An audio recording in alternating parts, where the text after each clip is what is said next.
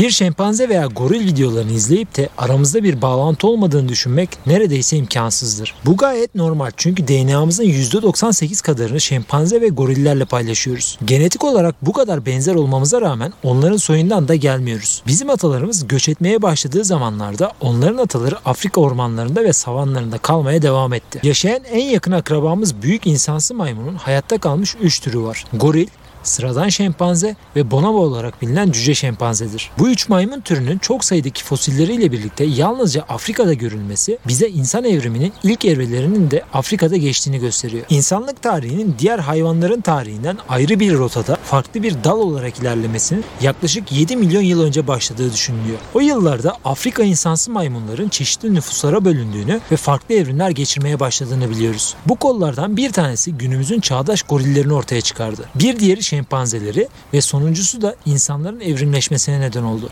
Aslında bu üç grupta yaşayan kuyruksuz maymun türleridir. Yani insanın bir memeli hayvan türü olduğunu da hatırlayacak olursak maymundan gelmedik direkt maymunun ta kendisiyiz diyebilirim. Maalesef aslan veya kurt gibi asil soylu değil maymun soyluyuz. Gerçek olan bu. Aslında yine de aslan ve kurt ile uzak bir yerlerde tekrar buluşuyoruz tabii ki. Modern insanın soy ağacını ne kadar geriye götürürsek götürelim maymun türlerinin geçmişiyle birlikte el ele geriye doğru gittiğini biliyoruz. Ayrıca genel olarak bütün maymun türlerinin zekası ve bizim evrim tarihi boyunca yaptıklarımız göz önüne alınacak olursa bu küçümsenecek değil aksine gurur duyulacak güzel bir başarı. Bu yolculukta goril ailesinin yollarının şempanze ve insan ailesinden biraz daha önce ayrıldığı düşünülüyor. Bulunan fosiller üzerinde yapılan araştırmalar sonunda bize ulaşan evrim çizgisinde yer alan maymun ailesinin yaklaşık 4 milyon yıl kadar önce dik durmaya başladığını gösteriyor. Australopithecus türlerini oluşturan bu insansı maymun atalarımız Afrika gecelerine günümüz şempanzeleri ve orangutanları gibi yırtıcılardan uzakta ağaç tepelerinde kısmen güvenli bir şekilde geçiriyorlardı.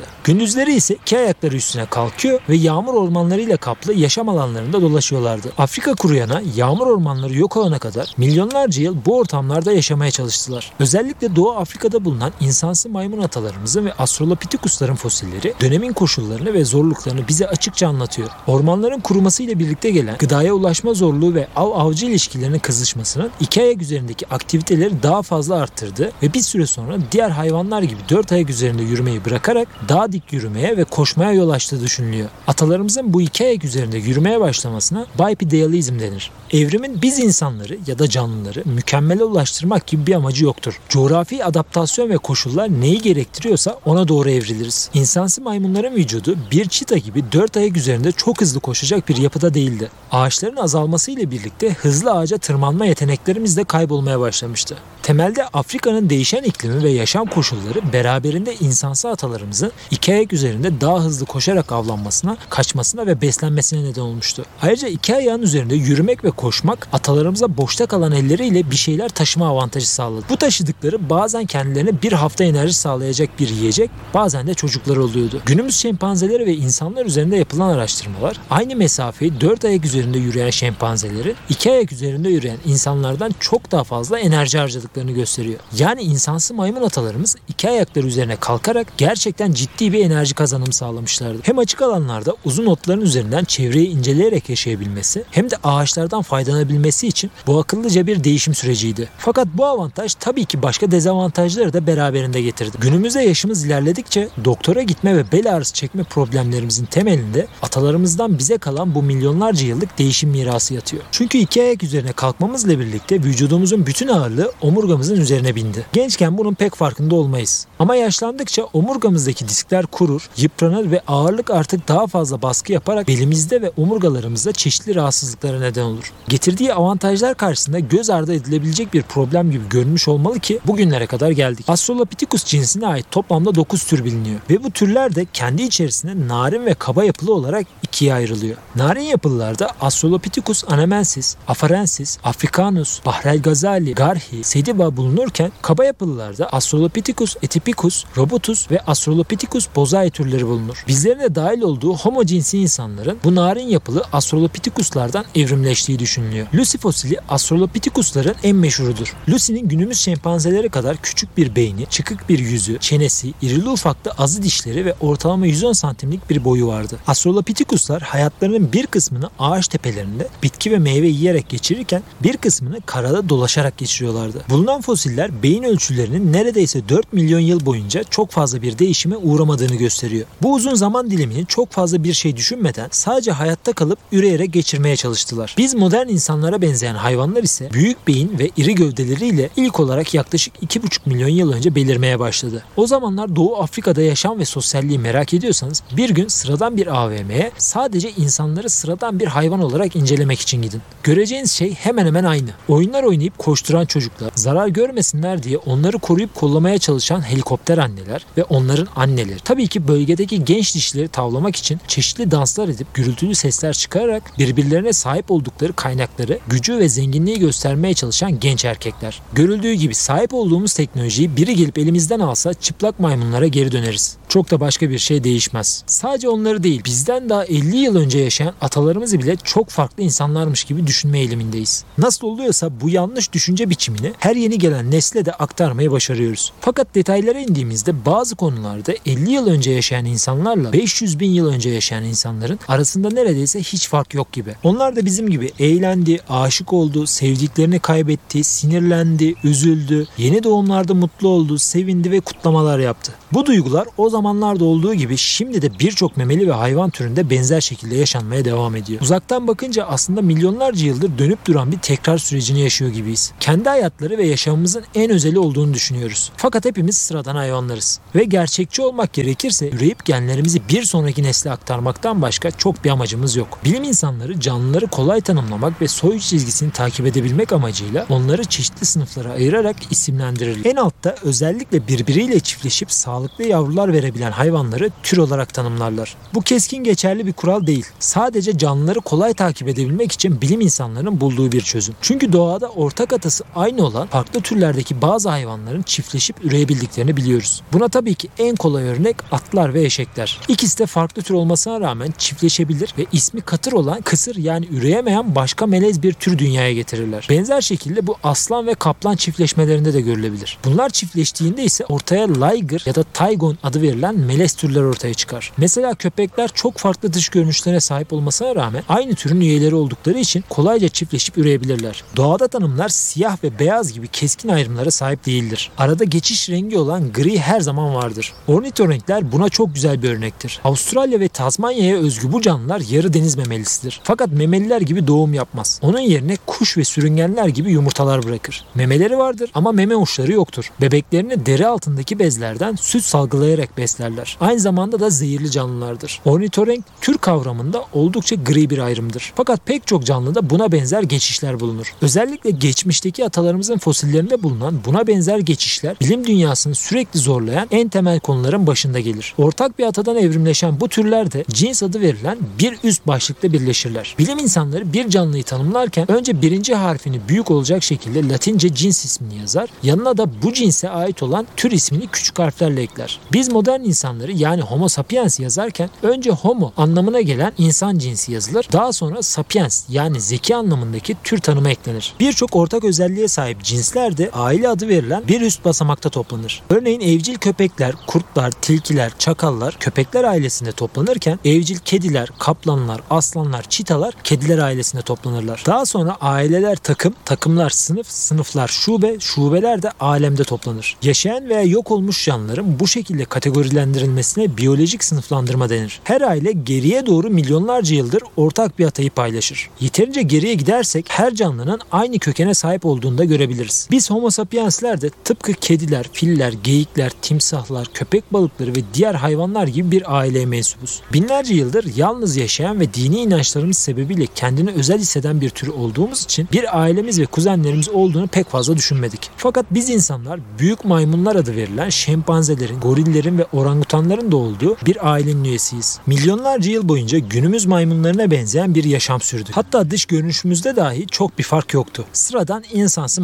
maymunlardık. Diğer maymun türleriyle ortak atamız yaklaşık 6 milyon yıl önce ayrılmaya başladı. Bir taraf günümüz modern maymunlarına gelecek kola ayrılırken bir taraf günümüz homo cinsi olan türlere ayrılmaya başladı. Ve bu homo cinsinin dalı kendi içinde başka dallara ayrılarak farklı insan türlerini oluşturmaya devam etti. Atalarımız bu dallardaki kuzenlerimizle birlikte yüz binlerce yıl bazen aynı bölgelerde bazen de dünyanın pek çok farklı yerinde karşı karşıya geldi veya birlikte yaşadı. Bulunan fosillere göre homo cinsi muhtemelen ormanları arkasında bırakıp başka yerlerde de yiyecek ve yaşam aramayı akıl eden ilk insansı maymun olan Australopithecus'lardan evrimleşerek bugünlere gelmeyi başardı. İlk homo türleri Australopithecus'lardan daha iyi birer problem çözücü olan yaklaşık 3 ila 2 milyon yıl önce birbirleriyle aynı zamanlarda yaşayan Homo rudolfensis ve Homo habilis'ti. Homo örneklerini bazen geniş bir tanım ile tek bir türe, bazen de kendi işlerinde Homo rudolfensis ve Homo habilis gibi iki farklı türe ayrılmış bir şekilde görebilirsiniz. Bu bilim insanlarının fosiller üzerindeki tür tanımlamalarından kaynaklanıyor ve bulunan her yeni bilgiyle bu tanımlar biraz daha genişliyor ya da daralıyor. Başta anlattığım gibi türlere özellikle ara geçiş türlerine keskin bir şekilde siyah ya da beyaz demek pek mümkün değil. 1972 yılında Doğu Afrika'da Richard Leakey'in çalışmalarıyla 1.9 milyon yıllık bir Homo rudolfensis kafatası ve çeşitli kemikleri keşfedildi. Rudolf Gölü insanı anlamına gelen Homo rudolfensis'in keşfi o dönemlerde bilim dünyasında yeni konuşulmaya başlanan insanların tek bir soydan dümdüz bir çizgi haline değil farklı dallara ayrılarak farklı soylardan evrimleştiği fikrini destekledi. Bu keşifle beraber o zamanlar bilinen Homo habilis, Homo erectus ve Australopithecus türlerinin yenisi eklenmiş ve bu dört türün benzer zamanlarda aynı coğrafyayı paylaştıkları kabul görmeye başlamıştı. 1959 1960 yıllarında Tanzanya'nın Olduvai Gork kentinde Louis ve Mary Leakey'nin çocukları Jonathan Leakey ve ekibi tarafından daha sonra Homo habilis olarak tanımlanan 2 milyon yıl önce yaşamış bir çocuğa ait olduğu düşünülen kafa tasları ve kemik fosilleri buldular. Becerikli insan anlamına gelen bu Homo habilis fosili bize pek fazla benzemiyordu. Vücudu önceki ataları olan Australopithecus'lara daha çok benziyordu. Fakat kafatası onlardan biraz daha büyük bir beyin hacmine sahipti. Karşılaştıracak olursak bizimkinin yarısı kadardı diyebilirim. Daha sonra 1970 yılında Leakey çiftinin oğlunun başında olduğu keşif ekibi 1.9 milyon yıl önce yaşamış olan Homo habilis'e ait daha iyi korunmuş bir başka kafatası buldu. Daha sonradan da bulunan Homo habilis fosilleriyle Homo cinsinin tanımı daha da belirgin bir hale gelmeye başladı. Bulunan fosillere ve yapılan araştırmalara göre ilk alet yapan insan Homo habilis'ti. Zaten becerikli insan tanımını da bu yüzden aldı. Elleri bize yani modern insanın ellerine daha çok benziyordu. Zaten ellerindeki bu benzerlik onun alet yapımında ustalaşmış olabileceğinin de ayrıca kanıtı niteliğindeydi. Homo habilislerin geliştirdiği bu taş alet teknolojisinin kültürüne Oldovan adı verilir. Bu teknoloji insan türünün kültür anlamında yaşadığı bilinen ilk devrimdi diyebilirim. Oldovan teknolojisi Homo habilis ve Homo rudolfensis insanlarının kendi klanları arasındaki sosyal iletişim becerilerini arttırarak birlikte daha fazla besine ulaşma imkanının yolunu açmış ve bu da beyin gelişimlerini hızlandıran en önemli unsur olmuş. 2015 yılında Nature dergisinde yayınlanan bir makale Homo habilisler icat ettikleri bu taş aletlerle sadece hayvanları kesmek, derilerini yüzmek ve kemiklerini kırmak için kullanmıyor. Bitkileri kesiyor, odunların uçlarını sivrilterek kazı ve korunma aletleri yaparak çok yönlü kullanıyorlardı. Fakat en önemlisi kemikte hiç et kalmasa bile bu aletler ile kemiği kırarak içindeki besleyici ilikten faydalanıyorlardı. İliklerden beslenmek Homo habilislere hem en zorlu koşullarda hayatta kalma imkanı tanımış hem de beyin gelişimine çok fazla katkı yapmıştı. Homo habilislerin bu aletleri kullanarak timsah, antilop, kaplumbağa ve hipopotam gibi birçok hayvanın kemiklerini temizlediğine dair çok çeşitli fosil izleri var. Bu keşifler etin Homo habilislerin diyetinde artık daha büyük bir önem taşıdığını da kanıtı. Homo habilisler bu taşları nasıl yapacaklarını, nereden vururlarsa taşların nasıl şekil alacağını kestirebiliyorlardı. Bu sayede farklı taş modelleri bile geliştirmeye başlamışlardı. Fakat bu taşların kendisinden sonra gelecek olan Homo erectus'ların taş alet devrimi olan Aşölyen kültüründen de bazı ayrımları vardı. Bu taş aletler Aşölyen kültüründeki gibi planlı bir üretimin ürünü değil. Daha çok anlık kullanım için yapılan ve kullanım sonrası da atılan taş aletlerdi. Homo erectus'lar bu teknolojiyi bir tık yukarıya taşıyarak kendi kültürlerini oluşturmuşlardı. Kendisi pek popüler olmasa da 2010 yılında Darren Kearney tarafından Güney Afrika'da Homo goetingensis adının verildiği yeni bir türün 5 farklı fosili keşfedildi. 1.9 milyon yıl önce yaşadığı düşünülen Homo goetingensis'in ayrı bir tür olarak değerlendirilmesinin birkaç tane temel nedeni vardı. 600 bin yıl öncesine kadar yaşadığı düşünülen Homo goetingensis, ataları olan Australopithecus türlerine ait birçok özelliği kendinde barındırırken kendisinden sonra gelecek olan Homo habilis ve Homo ergaster türlerinin de bazı özelliklerine sahipti. Homo türünü Australopithecus'lardan aşama aşama ayıran, insan evrimine geçişi sağlayan ilk türler arasında olduğu düşünülüyor. Ortalama 90 santim boya ve 50 kilogram vücut ağırlığına sahip olan Homo goetingensis'in küçük bir beyni ve çoğunlukla bitkilerle beslendiğini gösteren bir çene yapısı vardı. Bu tür fosillerin yanında bulunan yanmış kemiklerden dolayı et tükettiği ve ateşi kontrollü bir şekilde kullanmaya başladığı da düşünülen türler arasında bulunuyor. Australopithecus ve Homo türleri arasındaki boşlukları doldurduğu için de ayrıca büyük bir öneme sahip. Fosillerine bakılacak olursa Homo goetingensis hayatının büyük bir kısmını iki ayaklarının üzerine kalkmaya çalışıp avcıların olmadığı ağaç tepelerinde de beslenip saklanarak geçirmiş olmalı. Afrika'da benzer zamanlarda Homo habilis ve Homo rudolfensis'ten farklı görünüme sahip başka bir insan türü olan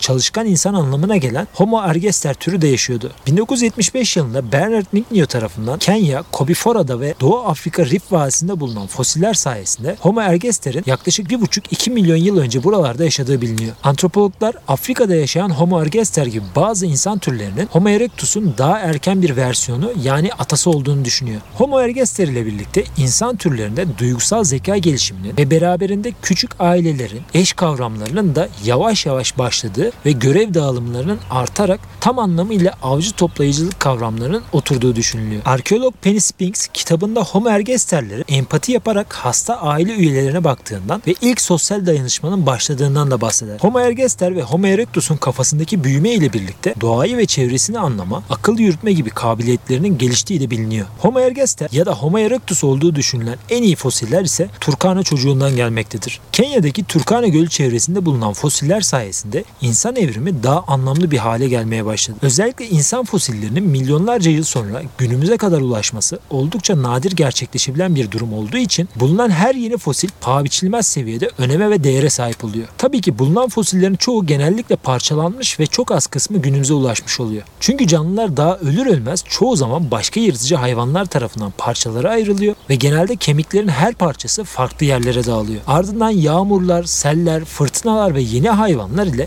bu fosiller her defasında yeni yerler değiştiriyor. Kalan sağlam parçaların üstü toprakla örtülüyor ve milyonlarca yıl sonra şanslı ve çalışkan bazı bilim insanları bunları bulana kadar orada gizlenmeye devam ediyor. Bulunana kadar fosillerin başına o kadar çok şey geliyor ki bazen koca bir çeneden geriye belki sadece ufak bir diş veya ufak bir parmak ya da vücudun herhangi bir kemik parçası kalıyor. Bulunan minik kemikler yapboz gibi birleştirilerek belki bir şeyler ifade eder hale getiriliyor. Bundan sonrası ise bilim insanlarının geçmişte bulduğu fosillerden edindiği bilgi, deneyim ve bilimsel analizler ile fosillerin tarihlendirilmesine ve yorumlanmasına kalıyor. 1984 yılında ünlü antropolog Richard ve Miva Leakey çifti Kenya Turkana Gölü yakınlarında keşfedilen ve neredeyse bütün halde bir kafatası ve iskelet buldular. Eksiksiz bir kafatası ve iskelet fosili bulmak çok zor bir olaydır. Bilim insanları bu iskeletin dış görünüşüne bakarak başlarda onun 13-14 yaşında olduğunu düşündü ve ona Turkana çocuğu adını verdiler. Ama daha sonra dişleri üzerinde yapılan çalışmalar onun daha 8 yaşında bir çocuk olmasına rağmen 160 santim boya ulaşmış olduğunu ortaya çıkardı. Bu araştırma da bu insanların günümüzdeki insanlar gibi değil, daha çok şempanzeler gibi daha hızlı büyüdüklerini kanıtlıyordu. Şempanzeler hızlı büyür ve ortalama 7 yaşına gelince de cinsel olgunluğa erişmiş olurlar. İnsanların ergenlik çağına girmesi 12-13 yaşlarında bulur. Erginliğe geç ulaşma evrimimiz daha sonraki süreçlerde bize aile, toplum gibi kavramlarda sosyal iletişim ve etkileşimde büyük bir avantaj olarak geri döndü. Turkana çocuğu fosilinin eksiksiz kemikleri incelendikçe maymun atalarımızdan bizi insan olarak ayıran en iyi ara tür örneklerinden birisi olduğu anlaşıldı.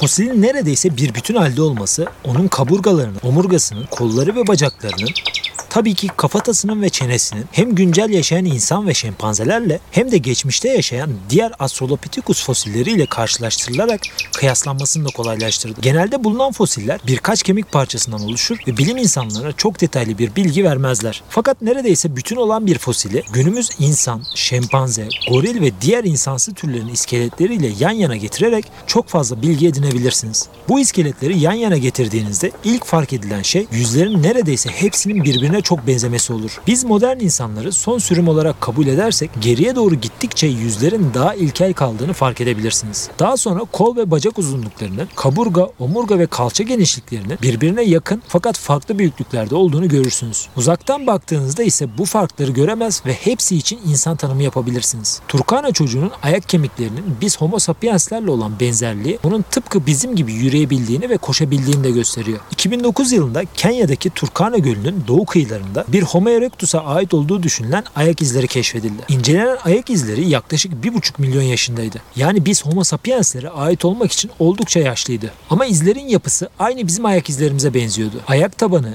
kemeri, yuvarlak bir topuk yapısı, büyük bir baş parmak ve ona paralel gelen diğer dört parmak ile nereden bakarsak bakalım bizim ayak izimizle oldukça benzerlik gösteriyor. Ayak izlerinin yapısının bu benzerliğinden sonra Turkana çocuğu ile Endonezya, Güney Afrika, İspanya, Gürcistan ve Çin gibi bölgelerde de bulunan fosillerin incelenmesiyle birlikte deneysel bir araştırma yapılmasına karar verildi. George Washington Üniversitesi Evrimsel Antropoloji Enstitüsü'ndeki görevli bilim insanları günümüzde Kenya'da yaşayan ve çıplak ayaklarla yürüyen Dashana kabilesine ait insanların ayak izlerini incelediler. Ve daha sonra birçok örnekte bu iki gruba ait izlerle benzer ayak anatomilerini karşılaştırdılar. Bilim insanları cinsiyete dayalı yapılan vücut kitle analizlerinden bu ayak izlerinin birkaç yetişkin erkek Homo erectus'a ait olduğunu belirlediler. Homo erectus diğer ön insan türlerinden çok daha erken keşfedildiği için dik duran ilk insan olduğu düşünülerek dik yürüyen insan anlamına gelen Homo erectus ismini aldı. Ama bu izler gibi birçok fosil ve çalışma gösteriyor ki dik durmanın yanında sosyal iletişimleri de gelişmeye başlamıştı. Günümüzde Turkana Gölü sert ve kurak bir çöl ortamında bulunuyor. Fakat 2 milyon yıl önce Turkana Gölü daha büyüktü ve bu insanlar burada yaşamayı bilerek seçmişlerdi. O zamanlar Turkana Gölü'nün çevresi yeşil bitkiler ve çeşitli meyve ağaçlarıyla sarılıydı. Bu erken insanlar yaşamlarını böyle bir alanda rahatlıkla sürdürebilirlerdi. İhtiyaçları olan suyun, yiyecek ve barınağın karşılanması birçok bölgeye göre bu alanda çok daha kolay gerçekleşebilirdi. Bu insanlar bu bölgede dik bir şekilde yürürken boşta kalan ellerini hem meyvelerle hem de çeşitli av aletleriyle doldurarak güvenli bir şekilde yaşayabiliyordu. 2013 yılında yapılan çalışmalar Homo erectus el anatomisinin av aletleri taşıyabilme ve mızrak gibi avlanma aletlerini fırlatabilme kabiliyetine sahip olduğunu gösterdi. Bu yetenek de beraberinde Homo erectuslara daha çok avlanma ve bölgelerini genişletme imkanı getirdi. Bir süre sonra bölgenin kurumaya başladığı zamanlarda bu avantaj Homo erectus türünün devamlılığını sağladı. Aklımızı doğru kullanabilme yetimiz bize geleceği hayal etme, planlama ve sonrasında da değiştirme imkanı tanıdı. Farklı olduğumuzun farkında olmaya başladığımızda sıradan bir hayvan ve farklı bir maymun türü olduğumuzu reddettik. Özel bir türüz. Çünkü varoluşumuzu ve yok oluşumuzu simüle edebiliyor. Bunun hakkında çeşitli yorumlar yapabiliyor ve anlam arayışı ile kendimizin farklı ve özel olduğu sonucuna varabiliyoruz. Beynimizin yapısı ve çalışma şekli bize soyut zihin becerileri kazandırdı. Fakat beynimiz bu çalışma prensibine öyle kolay ulaşmadı. Bu çalışma prensibinin oluşması ve oturması için milyonlarca yıl ve ata feda edildi. Bu gelişme sadece feda edilen zaman ve insan ile olmadı tabii ki. Kültürel hafıza ve bilginin aktarımı bunda çok önemli bir role sahip. Antropolog olmanıza gerek yok. Çeşitli bitki ve hayvan türlerini güvenilir bir şekilde devamlı tüketebilmek için sizin ve kabilenizin çok yönlü olması gerekir. Atalarımız yırtıcıların dikkatini çekmeden bölgelerinde ilerlemek, av hayvanlarını ürkütmeden pusu kurmak ve zehirli bitkileri tüketmeden karnını doyurmak için çevresel ve sosyal birçok bilgi ve beceriye ihtiyaç duydu. Bu bilgiler kayıplar verilerek kazanıldığı için çok kıymetlidir. Daha fazla kayıp vermeden bu bilgilerin nesilden nesile aktarılarak öğrenilmesi ise bu yüzden önemli bir dönüm noktasını oluşturur. Sizden önceki kabile üyelerinin öğrendiği bilgi ve deneyimlerin bir sonraki al soya aktarılması sadece gelişmiş bir beynin ürünü olan kültürel etkileşimle olur. Bilgiler genelde alet yapımı, avcılık, tehlikeli hayvanlardan saklanma ve korunma yöntemleri, hangi gıdaların tüketileceği ve fazlalık gıdanın ne şekilde saklanacağı ile ilgilidir. Devamlı ihtiyaç duyulan yiyeceklerin fazlasının depolanması ve saklanması hayati bir öneme sahiptir. Hayatlarını riske atarak kazandıkları her fazlalık et ve bitkisel ürünün diğer yırtıcılara rağmen depolanması insan türlerine beraberinde stratejik düşünme etisini kazandırdı. Şu anlattığım karmaşık ilişki bağlarını sürekli düşünmek zorunda olmak bile atalarımızın beynini gelişmeye zorlamış olmalı. Zaten bu anlattığım süreç ile birlikte bulunan kafatası fosilleri de atalarımızın beyninin giderek büyüdüğünü gösteriyor. Düşünmek beyinlerinin gelişimini ve büyümesini tetikleyen tek önemli olay değildi. Tabii ki daha başka birçok farklı büyük devrim de yaşandı. Bunlardan belki de en önemlisi ateşin kontrolü ve etin pişirilmesiydi. Etiyopya Dikika'da bulunan 3,5 milyon yaşındaki inek, keçi, antilop fosillerine göre Homo erectus öncesindeki insansı maymun atalarımız da et tüketiyorlardı. Bulunan bu kemikler Australopithecus afarensis ve Australopithecus garhiler tarafından yapıldığı düşünülen taş aletleriyle kesilmiş ve temizlenmiştir. Atalarımız bu taş aletleriyle muhtemelen yırtıcılardan geriye kalan leşleri parçalıyor, kemiklerin üzerindeki etleri sıyırıyor ve içlerindeki besleyici ilikleri tüketiyorlardı. Fakat Homo erectuslarla birlikte et artık daha düzenli tükettikleri bir ürün haline gelmişti. Afrika ikliminin değişmeye başlaması meyve ağaçları gibi şekerli enerji veren besinlerin azalmasına neden oldu. Şekerli meyveler yüksek enerji imkanı sağladığı için tüm canlılar için en önemli besinler arasındadır. Hatta günümüzde de bu alışkanlık yüzünden şekerli gıdaları hala çok severiz. Bunların azalması bölgede yaşayan insan türlerinin çoğunlukla tohumlu kök bitkilere ve tabii ki ete yönlendirmiş olmalı. Atalarımızın yırtıcı hayvanlar gibi dişleri ve pençeleri yoktu. Bu yüzden bu hayvanları daha kolay öldürüp parçalayabilmek için farklı yollar aramış olmalılar. En kolay çözümü ise ihtiyaçları olan her an ulaşabildikleri taşlarda buldular. Homo erectuslar iki yanından yontarak uzattıkları bir taş alet kültürüne sahiptiler. Geliştirdikleri bu teknoloji kültürü insanlık tarihinde ayrıca bir dönüm noktasıydı. Bilim insanları Fransa'daki Saint Echel'den etkilenerek aşölyen adını verdikleri bu baltaları Afrika ve dünyanın birçok bölgesinde buldular. Bu alanlar Homo erectus'ların bir arada üretim yaptıkları, taş ocakları gibi kullandıkları bölgelerden oluşuyor. Bu keşifler Homo erectus'ların hem ilk gezginler hem de sosyal dayanışma ruhu ile birlikte üretim yapan ilk işçiler olduğunu kanıtlıyor. Bulunan el baltaların uç ve sivri kısmı delme, yarma ve kemik kırma görevi görüyorken yan kısımları et veya odun kesme gibi işlere yarıyordu. Günümüze sahip olduğumuz teknolojiyle kıyasladığımızda basit bir alet gibi görünse de bu el baltaları bizim bugün ulaştığımız teknolojinin başlangıcıydı. Homo bu taşların yapısına bakarak hangilerini kullanırken daha erken kırılıp hangilerinin daha uzun süre dayanacağını tahmin edebiliyorlardı. Bilim insanları sadece bu taşlara bakarak bile Homo erectus'ların geleceği düşünme, hayal kurma ve strateji yapabilme gibi soyut yetenekleri olduğunu anlayabiliyor. Gruplar halinde koordineli bir şekilde çalışma, öğrenme ve öğretme alışkanlıkları Homo erectus'lara kalabalık gruplar halinde hareket etmenin avantajlarını da hissettirmiş olmalı. Birlikte yaşayan, çalışan ve avlanan gruplar, toplumlar ve hayvanlar yalnız başına hareket eden canlılara göre her zaman daha güvenli ve verimli olur. Bilim insanları kalabalıklar içinde yaşamanın Homo erectus'lara daha sosyal olmaları konusunda bir içgüdü sağladığını düşünüyor. 2011 yılında Londra Koleji Üniversitesi bilim insanları tarafından Turkana Gölü yakınlarında Homo erectus tarafından 1.76 milyon yıl önce yapıldığı düşünülen aşelyan bir balta bulundu. Bulunan bu balta modeli bir İsviçre çakısı gibi işlevseldi ve neredeyse birkaç milyon yıl boyunca kullanılmaya devam etti. Elinizde bir alet olması hayatta kalmanız ve kendinizi dış dünyaya karşı korumanızda %100 avantaj sağlar. Buna bir de ateşin kontrolünü eklemek sizi zamanla besin piramidinin en tepesine taşır. Elinizdeki bir alet size saldıran avcıyı bile birdenbire bir ava dönüştürerek o gün ya da o hafta boyunca yemek yeme ve karnınızı doyurma fırsatı tanır. Ateşin kullanımı atalarımıza ısı, ışık ve bir silah kaynağı sağladı. Tek bir insan bile elindeki ateşle büyük yangınlar çıkartarak yüzlerce hayvanı avlayıp pişirebiliyordu. Ayrıca muhtemelen pişmiş hayvanları yemenin daha lezzetli ve sindirmenin daha kolay olduğunu da fark ettiler. Ateşin en büyük katkısı bu pişirmeyle geldi zaten. İnsanların midesini sindirmekte zorlandığı çiğ ve mikrop taşıyan yiyecekler ateş ile birden daha güvenli bir hale geldi.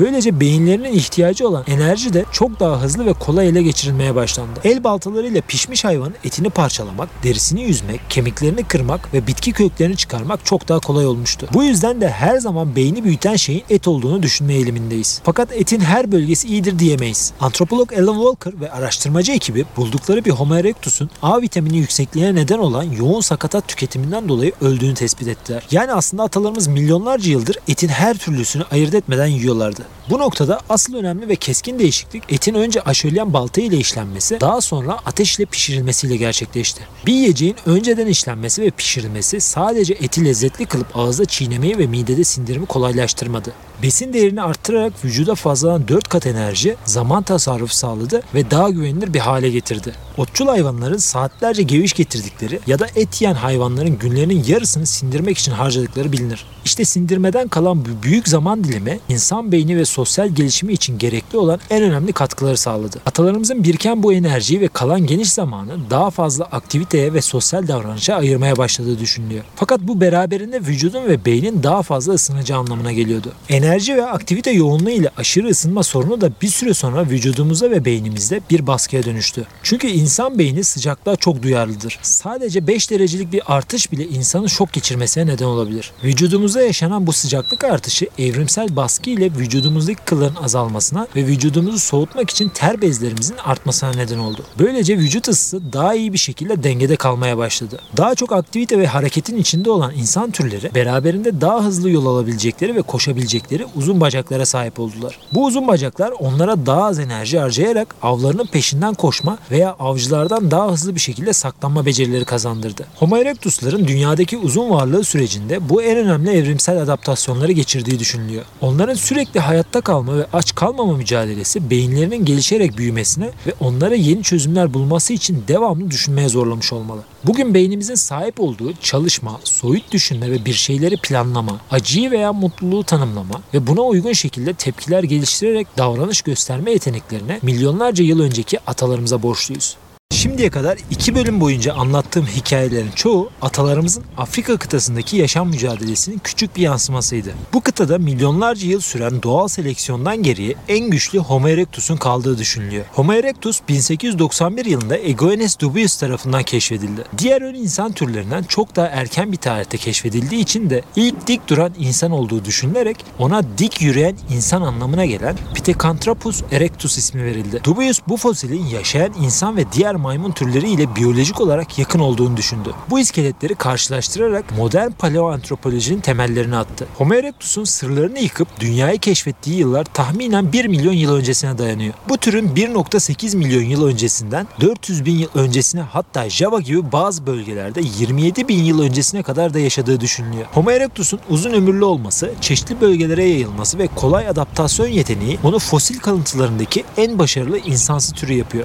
Dünya genelinde bulunan fosilleri ve aşölyen taş alet teknolojisi Homo erectus'un yakın ve uzak doğudan Avrupa'ya kadar ulaştığını gösteriyor. Homo erectus bu taş aletleri neredeyse milyonlarca yıl ufak değişikliklerle nesiller boyu kullanmaya devam etti. Hatta 2020 yılında Science.org'da yayınlanan bir makaleye göre Etiyopya'da bulunan kafatası fosilleri ve hemen yanındaki birbirinden farklı kültürün eserleri olan taş aletler Homo erectus'ların dönem dönem eski Oldovan ve yeni aşölyen taş aletleri birlikte kullandıklarını gösteriyor. Bu taşlar avcılık teknikleri ve beslenme kültürünün yavaş da olsa bir sonraki kuşaklara aktarılmaya devam ettiğini de kanıtlıyor. Kültürel değişimlerin en keskin örneğini Pekin insanının da yaşadığı Pekin yakınlarındaki Zokodian mağarasında bulunan küle dönmüş büyük hayvan kemikleri ve kömür kalıntılarından biliyoruz. Bu artık ateşi kontrol altına aldıkları ve beraberinde büyük hayvanları avlayarak beslendiklerine dair en net kanıtlardan bazılarını oluşturuyor. İspanya'da bulunan taş aletler fil, gergedan, zürafa hatta sırtlan gibi büyük hayvanların kemikleri bu insanların taş aletleri kullanarak bu hayvanları öldürdükleri ve beslendiklerini de gösteriyor. Tabii ki sonuçta o tarihe gidip göremeyeceğimiz için bunlar bulunan kanıtlar ışığında ortaya çıkan bazı düşünceler. İnsanlar bu hayvanları avlayarak öldürmemiş, bir şekilde ölmüş olan bu hayvanların leşlerini taşıyıp taş aletleriyle parçalayarak yemiş de olabilir. Avcılık mutlaka bir şekilde hep vardı. Fakat ben burada klan içindeki ve hatta klan dışındaki diğer erkeklerin bir araya gelip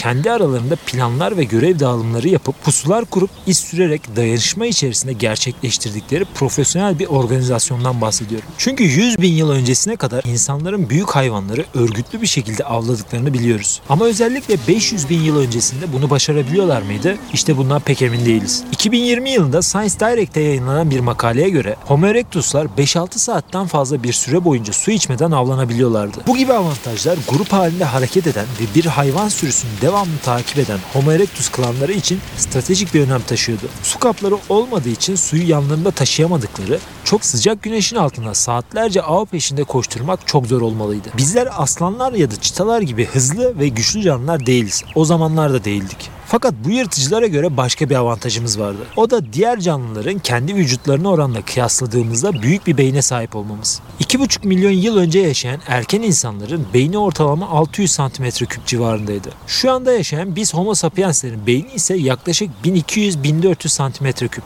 Nesli tükenen Homo neandertallerin beyni ise bizden daha büyüktü. Buradan evrimin daha büyük beyni olanlara doğru evrimleştiğini düşünebiliriz. Fakat gerçekte büyük beyin beraberinde büyük bir kafa, korunma ve enerji tüketimini de beraberinde getirir. Beynimiz vücudumuzun en bencil ve aç organlarıdır. Ciğerlerimizdeki havanın neredeyse üçte birini her zaman kendisi için yedek olarak saklar. Ve sadece dinlenirken bile vücudumuzun %25 enerjisini kullanır. Bu yüzden büyük bir beyni ve vücudu doyurmak için bile devamlı kaloriye ihtiyaç duyarız. Bunu doyurmak için ise sadece bitki yeterli değildi. Bu yüzden et de homo cinsinin diyetinin en önemli parçalarını oluşturuyordu. Neyse ki Afrika et konusunda o dönemde de oldukça zengindi. İşte bu noktada büyüyen beynimiz bize diğer maymun türlerinden daha stratejik hareket etme, plan yapma, tuzak kurarak avlanma, sosyalleşme, teknolojik aletler üreterek onları kullanma ve ateşi kontrol gibi örgütlü hareket etmemizi sağlayacak avantajlar kazandırdı. Fakat beynin büyümesinin verdiği avantajların yanında bazı dezavantajlar da beraberinde geldi. Atalarımızın beyni büyüdükçe bebeklerin büyük kafaları doğum esnasında problemlere yol açtı ve bu da ölüm oranlarını arttırdı.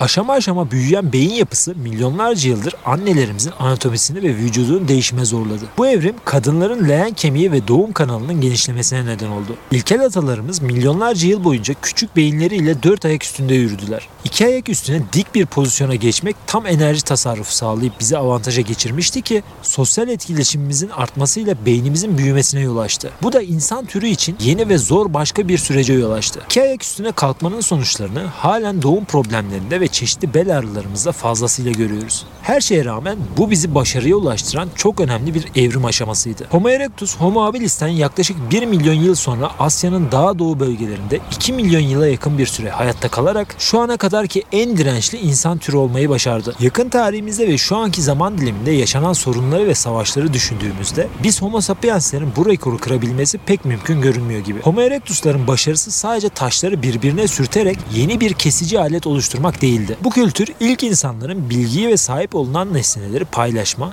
bir sonraki nesle veya aile bireylerine aktarma geleneğini ortaya çıkararak davranış şekillerimizde önemli değişikliklere yol açtı. Öğrenilen bir bilginin, kaynağın ve kültürün bir sonraki nesillere başarılı bir şekilde aktarılmasının öneminin ve kıymetini günümüz dünyası ve yaşadığımız ülke sorunlarından kolayca görebiliriz. Bir sonraki kuşaklar yokmuşçasına kaynakları sömüren ve bilgiyi paylaşmayan toplumlar sefalet içinde yaşarken kaynak ve bilgiyi bir sonraki kuşaklara aktarabilen toplumlar refah içinde yaşamlarını sürdürmeye devam ediyor. Homo erectus'un dünyanın geniş bir coğrafyasında uzun bir süre boyunca soyunu devam ettirebilme başarısının altında bu soyut devrim yatıyor. Yaklaşık 3 milyon yıl önce başlayan döngüsel buzlanma giderek arttı ve bir süre sonra kuzey ve güney kutuplarda kalıcı hale geldi.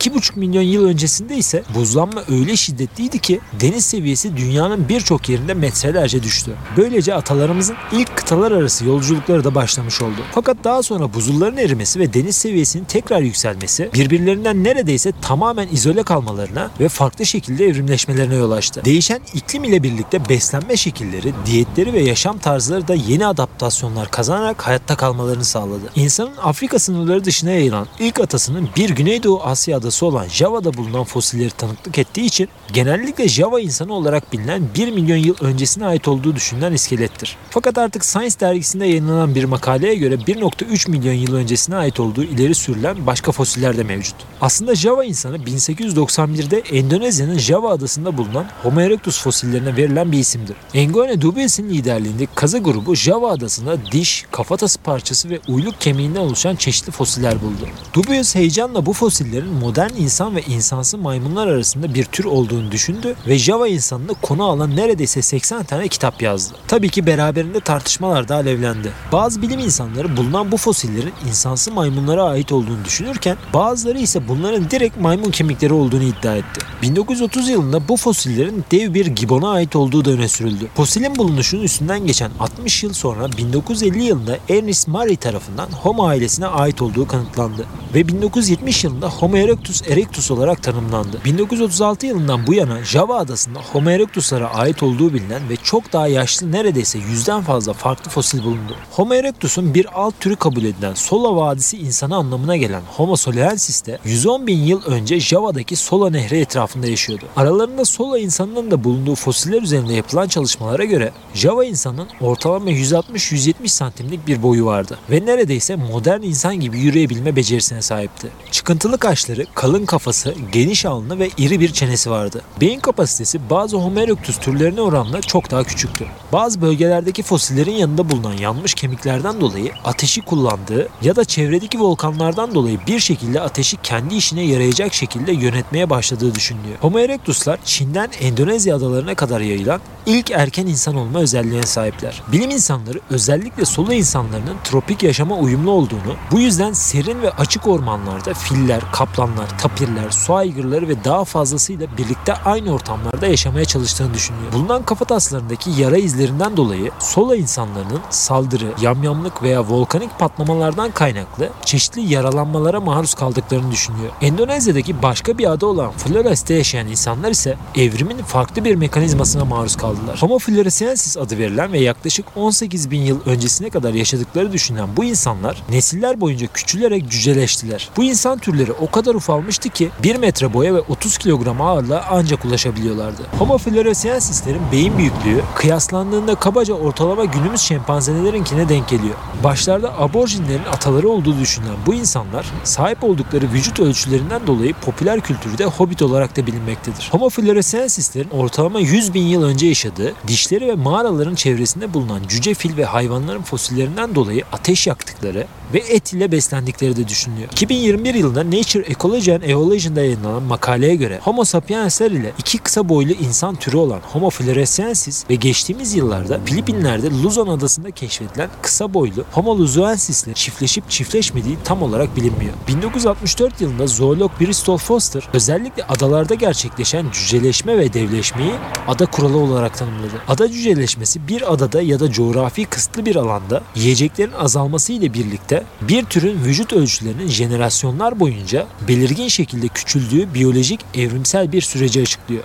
Ada devleşmesi ise bunun tam tersidir. Yani özellikle ana karalardan gelen sıçan gibi yırtıcıların adalarda onlardan başka yırtıcı olmamasından kaynaklı devleşmeye neden olduğunu öne sürüyor. Ada kuralı evrimsel biyolojide halen tartışılan bir konu. Çünkü bu kurala tam olarak uymayan birkaç adada hem cüce hem de dev biçimlere evrilen canlılar biliniyor. Her iki durumda ana karadan uzaktaki adalarda yaşayan hayvanlar ve bazı bitkiler daha uzun süre hayatta kalmak için çevrelerin onlara sunduğu imkanlara göre bu gibi evrimsel tepkiler veriyor. Ada devleşmesi bir türün kendi atalarına göre daha büyük ölçülere ulaşmasını tarif ederken ada cüceleşmesi bir türün atalarına oranla daha fazla küçülmüş olması anlamına gelir. Bir adada avlanacak hayvanlar avcılardan daha büyükse ve o adada onlarla rekabet edecek başka bir avcı yoksa yeni gelen avcı özgürce beslendiği için vücudunun da büyümesinde bir engel oluşmuyor. Ada cüceleşmesi ise devleşmede gerçekleşen koşulların tam tersi oluştuğunda görülüyor. Ada gibi küçük ve kaynakların sınırlı olduğu bir yaşam alanında avcı ve rekabet çok, avlanacak hayvan az ise bu yeni gelen türlerin hayatta kalabilmesi için küçülmesine neden oluyor. Foster büyük gövdeli bir tür bir adaya yerleştiğinde nesiller boyu boyutta küçülme eğiliminde olacağını ve cüce torunlar bırakma noktasına kadar geleceğini düşünmüştü. Endonezya ve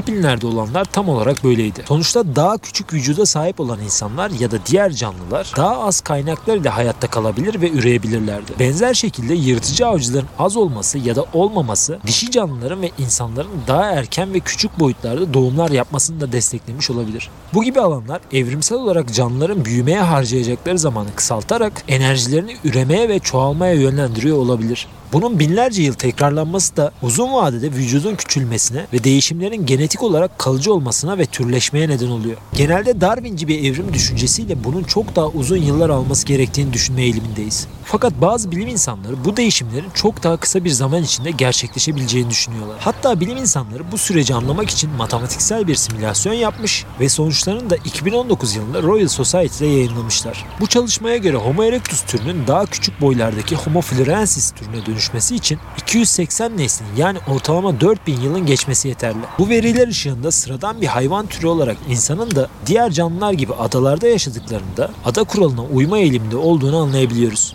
Bugüne kadar bilinen araştırmalar ışığında Avrasya'daki en eski Homo erectus fosilleri Çin'de bulunur. Bunlardan bir tanesi 1921 yılında Pekin yakınlarında İsveçli arkeolog John Gunnar Anderson tarafından bulunan Homo erectus pekinensis fosilleridir. Bu fosil 20. yüzyılın en önemli keşiflerinden birisidir. Daha sonra Çinli arkeolog He Wenzhou'nun 1929 yılında yaptığı kazılarda Pekin insanının kafatasının başka parçalarını ortaya çıkardığını iddia etmesi dünyayı sarstı. Fakat fosil üzerindeki çalışmalar daha tamamlanmamışken fosilin büyük bir kısmı İkinci Dünya Savaşı sırasında resmi olarak açıklanmayan sebeplerden dolayı kayboldu. Başına gelen kayboluş hikayesinden dolayı da Pekin insanı bilim tarihinin en ünlü fosilleri arasında yer alır. Ortada bir sürü komplo teorisi var. Kimisi fosillerin ABD'ye taşınması sırasında geminin Pasifik Okyanusu'nda batmasından dolayı kaybolduğunu söylerken kimisi gemiyi ve doğal olarak fosilleri de Japonların ele geçirdiğini ve daha sonra da defalarca el değiştirdiğini anlatıyor. Bu hikayelerden bir süre sonra ABD'li zengin bir iş adamı fosillerin bulunması için bir ödül koyduğunu duyurdu. Kaybolan Pekin insanının başına ödül konmasından sonra hikayeler daha da çoğaldı. Fakat ödül peşindeki avcıların anlattığı bütün hikayeler ya yanlış ya da yanıltıcıydı.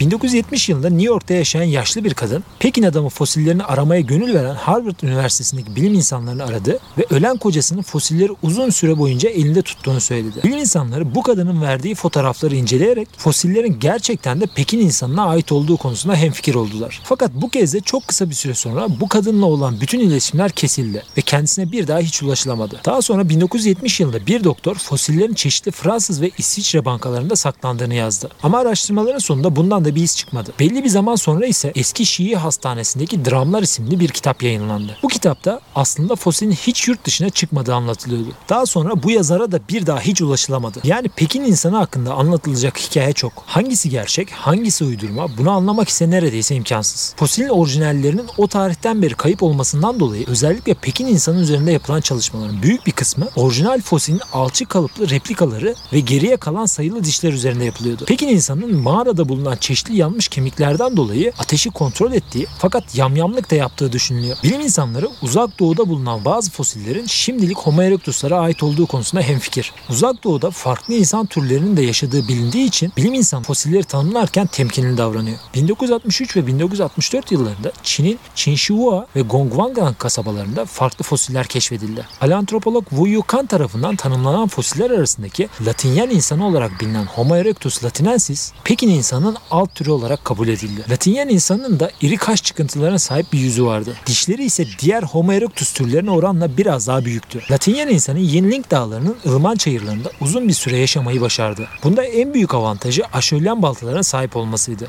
Bu baltalar ona günlük ihtiyaçlarını karşılamak için önemli bir avantaj sağladı. Gongwanling kafatasının epey sağlam olması bilim insanlarına bu türü üst çene, göz çukurları, kaş çıkıntıları ve alnı olmak üzere net bir şekilde tanımlama imkanı tanıdı. 2015 yılında Çin'in Dongzi bölgesinde Hulang mağarasında Paleoantropoloji Enstitüsü tarafından yeni bir fosil bulundu. Bilim insanları Dongzi insanı adını verdikleri kafatası fosilinin yanında çeşitli taş aletler, aralarında çocukların da olduğu başka insanlara ait dişler, kemik parçaları ve içinde buzul çağına kadar varlığını sürdüren file benzeyen bir memeli olan stegodon, dev tapir, dev panda gibi canlıların da arasında olduğu 6000'in üzerinde fosil keşfettiler. Kazılardaki görevli bilim insanları bu hayvanların önce aletlerle kesildiğini hatta kurban edilerek tüketildiğini bile düşünüyor. Ortalama 300 bin yaşındaki bu fosilin bilim insanlarını en mutlu eden kısmı göz çukurları ve burnunun toprakla dolmasından dolayı yüz kemiklerinin çok iyi korunması ve güzel görünüyor olması. Güzel korunan bu kemikler bilim insanlarına Dongzi insanının dijital ve maket yüzünü oluştururken büyük kolaylık sağlayacak. Çin'de bulunan bir başka insan türü fosilleri ise 1979 yılında Çin'in Guangxi Zhuang özerk bölgesinde bulundu. Daha sonra petrol şirketine çalışan Çinli bir jeolog tarafından Alageyik mağarası olarak bilinen Maludong mağarasında çeşitli fosiller bulundu. Ortalama 13 bin yaşında olan bu insan türünün oldukça yakın zamanda yaşamış olmasına rağmen fosillerinin daha ilkel insanların özelliklerini taşıması biraz kafaları karıştırıyor. İlk bakıldığında da alageyik insanlarını biz modern insanlardan ayıran bazı önemli özellikler hemen belli oluyor. Alageyik insanının büyük azı dişleri, belirgin kaş yapısı, kalın kafatası kemikleri, orta büyüklükte bir beyni, öne doğru çıkan bir çene yapısı ile düz bir yüzü ve geniş bir burnu vardı. Bilim insanları birçok farklı özelliğe sahip olsa da alageyik insanlarını yeni bir tür olarak sınıflandırma konusunda yine de şüpheci davranıyor. Çünkü sınıflandırma konusunda bazı bilim insanları ise alageyik insanların Homo sapiens'ten bağımsız olarak evrim geçirmiş olabileceğini düşünüyor. Homo heidelbergensis devamı olduğu düşünülen Homo neandertaller gibi Asya'ya ulaşan Homo sapiens'in devamı olabilecek başka bir tür olma olasılığı da var. Ayrıca alageyik insanlarının hobbit olarak da bilinen Homo floresiensis ile yakın akraba olma ihtimalleri de var. 1994 yılında arkeolog Carl Swisher'ın yaptığı çalışmalar başta olmak üzere daha sonraki araştırmalar da Homo erectus'un ilk önce Afrika'da ortaya çıktığını, daha sonra bu kıtanın daha dışına çıkıp Asya'ya göç ettiğini gösteriyor. Fakat daha sonra Türkiye ve Gürcistan'da bulunan bazı fosiller Homo erectus'un aynı zamanda Türkiye üzerinden Avrupa'ya da geçmiş olabileceğini düşündürmeye başladı. Gürcistan Dimenesi'de bulunan 1.8 milyon yıllık fosiller ile başta Denizli, Hatay, Antalya ve İstanbul olmak üzere Türkiye'nin bazı şehirlerinde bulunan fosil ve taş aletler bu görüşü destekler nitelikteydi. Homo türlerinin Afrika dışındaki ilk göç rotasının önce Avrasya'ya ve Güneybatı Asya'ya yöneldiği, daha sonra Avrupa, Doğu Asya ve Afrika'ya tekrar geri döndüğü ve yaklaşık 2 milyon yıl boyunca en az 3 farklı dağılma dalgası ile yüzlerce belki de binlerce minik göçlerin yaşandığı yönünde çeşitli görüşler bulunuyor. Erken insanların Afrika kıtası dışına ortalama 2 milyon yıl önce çıkmaya başladığı düşünülüyor. Afrika dışındaki ilk geçişlerden en eski fosil Gürcistan Dmanisi bölgesinde bulundu. Bilim insanları önceleri Gürcistan'ın yüksek dağlık coğrafi yapısından kaynaklı homo türlerinin buralara pek fazla ulaşamayacağını ve yayılamayacağını düşünüyordu. Gürcistan'da yapılan farklı kazılarda ortalama 1.8 milyon yıl öncesine tarihlenen toplamda 5 kafatası ve 4 alt çene kemiği fosili keşfedildi. Bilim insanları bu fosilleri farklı bulduğu için onları ilk başta Homo gorgius olarak tanımladılar. 2006 yılında yayınlanan bir makalede Dmanisi'de bulunan fosillerden birinin ölümünden birkaç yıl öncesinde yiyecekleri çiğneyemeyecek kadar dişlerini kaybettiğini fark ettiler. Keşif bu insanın diğer aile bireylerinin yardımı sayesinde 1-2 yıl daha hayatta kalabildiğini gösteriyor. Bu Homo erectus'ların tıpkı bizim gibi sosyal davranışlar geliştirdiğini kanıtı olması açısından oldukça büyük ve önemli bir keşif niteliği taşıyor. Yeni yapılan bir çalışmada İsrail'de 1,5 milyon yıl öncesine tarihlendirilen insan omurları keşfedildi. Bilim insanlarına göre Afrika'dan Avrasya'ya olan göç dalgası dalgalar halinde birçok defa gerçekleşti. Birinci dalgada insan türleri 1.8 milyon yıl önce Gürcistan'a, ikinci dalgada 1.5 milyon yıl önce İsrail'e ulaştı. İsrail, Ubeydiya'da bulunan bu bölge Afrika dışındaki en eski kazı alanı olmasından dolayı arkeolojik ve evrimsel araştırmalar için çok kıymetli. 1960'lı yıllardan günümüze kadar yapılan kazılarda bu bölgede Doğu Afrika ile benzerlik gösteren taş aletler, kılıç dişli kaplan, mamut, dev bufalo, zürafa ve jaguar gibi birçok farklı hayvanın fosili bulundu. İsrailli bilim insanları ayrıca 2021 yılında da 140 bin yıl önce yaşadığı düşünülen yeni bir insan türü keşfettiklerini duyurmuştu. Şimdilik çok bir şey bilinmese de kafatası ve çene parçasına oluşan bu fosilin de yeni bir ses getireceği çok açık. Bulunan omura dönecek olursak bu omurların 6 ile 12 yaşlarında bir çocuğa ait olduğu düşünülüyor. Ve bu çocuk sahip olduğu 1,5 milyon yaş ile İsrail'in en eski, Afrika dışındaki ise ikinci en eski insan fosili olma özelliğine sahip. Türkiye, Afrika'dan kuzeye doğru ilerleyen insanların ve hayvanların kıtalar arası göç dalgasının tam üzerinde olmasından dolayı Dmanisi'den çok daha öncesinde de erken insan kalıntılarının olması bekleniyor. Fakat ülkemizde tarih öncesi dönemlere dair araştırmaların az olmasından kaynak fosil buluntusu neredeyse yok diyeceğimiz kadar az. Bu yüzden Türkiye'de bulunan her fosil ve taş alet çok ama çok kıymetli. 2002 yılında Denizli traverterlerinde ticari doğal taş madenciliğinin yapıldığı esnada bir işçi tesadüfen taşa benzemediğini düşündüğü bir cismi fark ederek işletme yönetimine teslim ediyor. Daha sonra Pamukkale Üniversitesi'nde görevli jeolog Profesör Doktor Cihat Alçiçek bu şirketi ziyaret ettiği sırada bu fosilin ofisteki raflardan birinden kendisine baktığını fark ediyor ve araştırılması için fosilin işletmeden teslim alınmasını sağlıyor. Çok geçmeden işletmenin de desteği ve yardımlarıyla bölgede çeşitli araştırmalar da başlamış oluyor. Daha sonra fosil üzerinde yapılan araştırmalar bunun 20 ila 40 yaşlarında en az 1.2 milyon yıl öncesinde Denizli'de yaşayan erkek bir Homo erectus'a ait olduğu anlaşılıyor. Kocabaş insanı ismini alan bu Homo erectus kafatasının özellikle kubbe kısmının güzel korunmuş olması bizde pek bilinmese de bilim dünyasına büyük ses getiriyor. 1.2 milyon yıl önce yaşayıp ölen bir Homo erectus bir işçinin son anda fark etmesiyle çöpe atılmaktan kurtuluyor ve insanın evrim yolculuğundaki bazı karanlık bölgeleri aydınlatmayı başarıyor. Cihat Alçiçek'in yaptığı bu keşif öyle kıymetli ki 2012 yılında Fransa'nın başkenti Paris'teki İnsanlık Paleontolojisi Enstitüsü tarafından ödüle layık görülüyor. Alçiçek ödülünü Paris'te düzenlenen törende Monaco Prensi 2. Albert'in elinden alarak hepimizi onurlandırdı.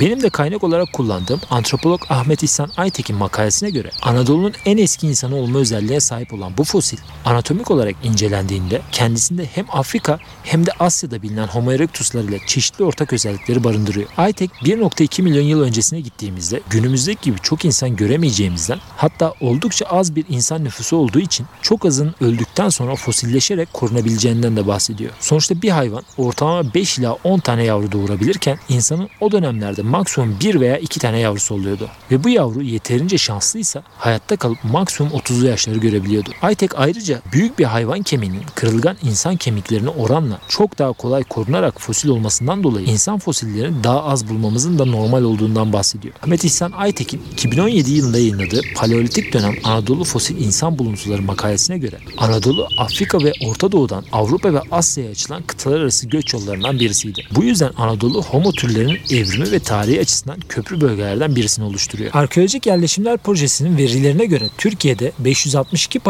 alan var. Fakat maalesef ki bunların çoğu henüz araştırılmamış durumda. Anadolu'da paleolitik döneme ait fosil kalıntısı bulunan mağaralar Antalya Karayin Mağarası ve bel dibindeki kaya altı sığınağı, Hatay'da Merdivenli Mağara, Kanal Mağarası, İncili Büyük Mağara ve Üç Ağız Mağarası'dır. Bu mağaraların haricinde paleolitik döneme ait en eski insan fosilinin bulunduğu alanda Denizli'nin Kocabaş köyüdür. Farklı zamanlarda Türkiye'nin birçok yerinde çeşitli el baltaları ve taş aletleri bulundu. Çok, fa- çok farklı amaçlarla kullanılmak üzere çeşitli şekillerde yapılan bu taş aletler günümüzde modern yaşamı inşa ettiğimiz şehirlerin aslında on binler hatta yüz binler yıl öncesinde başka insanlar tarafından kullanıldığını bize kanıtlıyor. Bu alanlardan sadece Karayin Mağarası ve Üç Ağızlı Mağarası'nda sistemli bir şekilde kazı çalışması yürütülüyor. Antalya'daki Karayin Mağarası'nda Harun Taşkıran tarafından devam ettirilen çalışmalarda bir aşölyen el baltası ve dağ keçisi, alageyik, karaca, yaban domuzu, yaban öküzü, at, su aygırı, fil, mağara ayısı, mağara sırtlanı, kurt, vaşak, vahşi kedi, sansar, yabani tavşan, kır faresi, kirpi, çeşitli kuşlar ve tatlı su kabuklularına ait hayvan kemikleri bulunmuş. Türk bilim insanları bu hayvanların bir kısmını insanların, bir kısmını da yırtıcı hayvanların bu mağaraya getirerek beslendiğini düşünüyor. 2017 yılında Karayin mağarasında Neandertaller tarafından işlenmiş bir kaburga kemiği keşfedildi. Bir yüzü temizlenerek işlenmiş durumda olan kemiğin diğer yüzüne ise hiç dokunulmamış. Fil ya da su aygırına ait olduğu düşünülen kaburga kemiğinin muhtemelen deri işlemede kullanılmış olabileceği düşünülüyor. Anadolu'da Homo neandertal insanlarının kemikten aletler yaptıklarını bugüne kadar bilmiyorduk. Bu keşif Türkiye'de ilk defa Karayin mağarasında bulundu. 2007 yılında bulunan 400 bin yıllık el baltasından sonra 2019 yılında Homo neandertallere ait olduğu düşünülen bir el baltası daha bulundu. Bu keşifler mağaranın neredeyse 400 bin yıldır aktif olarak çeşitli insan türleri tarafından kullanıldığını destekliyor. Karayin mağarasındaki insan fosili kalıntısı olan ilk keşifler 1979 yılında Kılıç Kökten tarafından bulunan diş fosilleriyle yapıldı. Bu fotoğraf antropolog Yüksel Emekli'nin sitesinden aldığım 1966 yılındaki Kılıç Kökten'in bir Antalya Karayin Mağarası eğitimi gezisinden geriye kalan. Daha sonra antropolog Muzaffer Süleyman Şen Yürek tarafından bir Homo neandertal'e ait olduğu düşünülen bu fosil kalıntılarının Anadolu'da keşfedilen ilk Homo neandertal olma özelliği taşıdığı belirlendi. Karayin Mağarası'nda keşfedilen Homo neandertal fosilleri günümüzde Antalya Müzesi'nde sergileniyor. Hatay Samandağ'da bulunan merdivenli mağara ilk defa Almancalı Klaus Hermann tarafından 1954 yılında keşfedilmiş ve Enver Bostancı'ya bildirilmiş.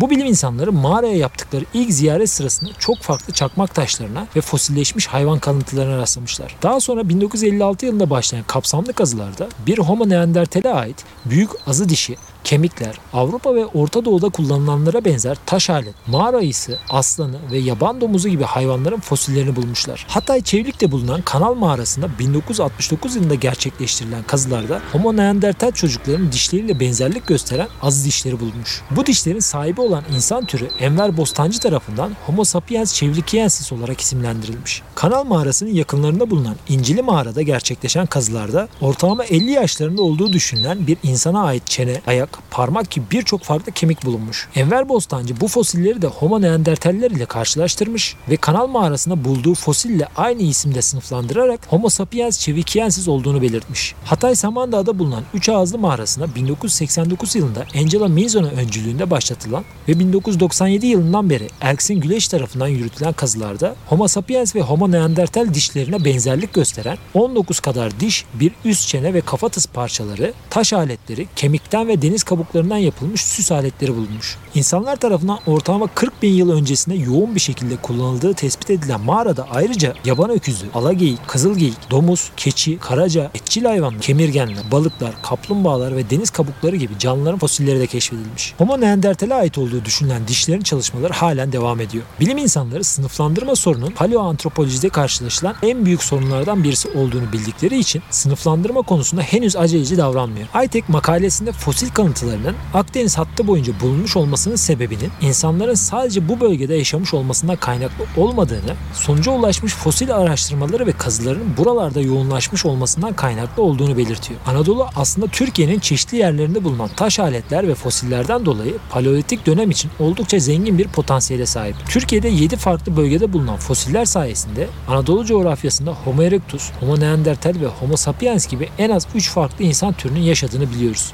Aytek Kültür Bakanlığı'nın yasal izni ve destekleriyle yüzey araştırmalarında yapılan çalışmaların artması sayesinde daha önemli keşiflerin de yakın zamanda yapılabileceğini düşünüyor. Türkiye'de bu üç türün haricinde farklı insan türlerini bulma potansiyelini taşıyor olmamız doğrusu beni heyecanlandırıyor. Aslında az önce bahsettiğim 1.2 milyon yaşındaki kocabaş insanı ile 1.8 milyon yaşındaki Dimonesi insanı benzer zamanlarda keşfedilmiş. Fakat kocabaş insanının bir madende, Dimonesi insanının da profesyonel bir kazda bulunmuş olması bilim insanlarının dikkatini Dimonesi insanına vermesine neden olmuş. Anadolu'da garibin yüzü yine gülmemiş. Bilim insanları aralarındaki 600 bin yıllık bir yaş farkını da göz önünde bulundurarak ikisinin de farklı evrim geçmişleri olduğunu düşünüyor. Aytek makalesinde kocabaş insanının Afrika'da bulunan Homo erectuslarla bağlantılıyken Dmanisi insanının Asya'da bulunan Homo erectuslarla bağlantılı olabileceğini belirtiyor. Hatta belki kocabaş insanı önce Afrika'dan çıkıp Anadolu'ya gelmiş ve daha sonra Afrika'ya geri dönmüş bile olabilir. Aytek kocabaş insanın yanında bulunan gergedan, geyik, timsah, mamut ve zürafa gibi hayvanların fosillerinin Anadolu'nun sadece insan türleri için değil, değişik hayvan türleri için de önemli bir göç yolu ve yaşam alanı olduğunu hatırlatıyor. Türkiye'deki insan varlığının kanıtı olan paleolitik buluntular farklı dönemler ve koşullardan geliyor.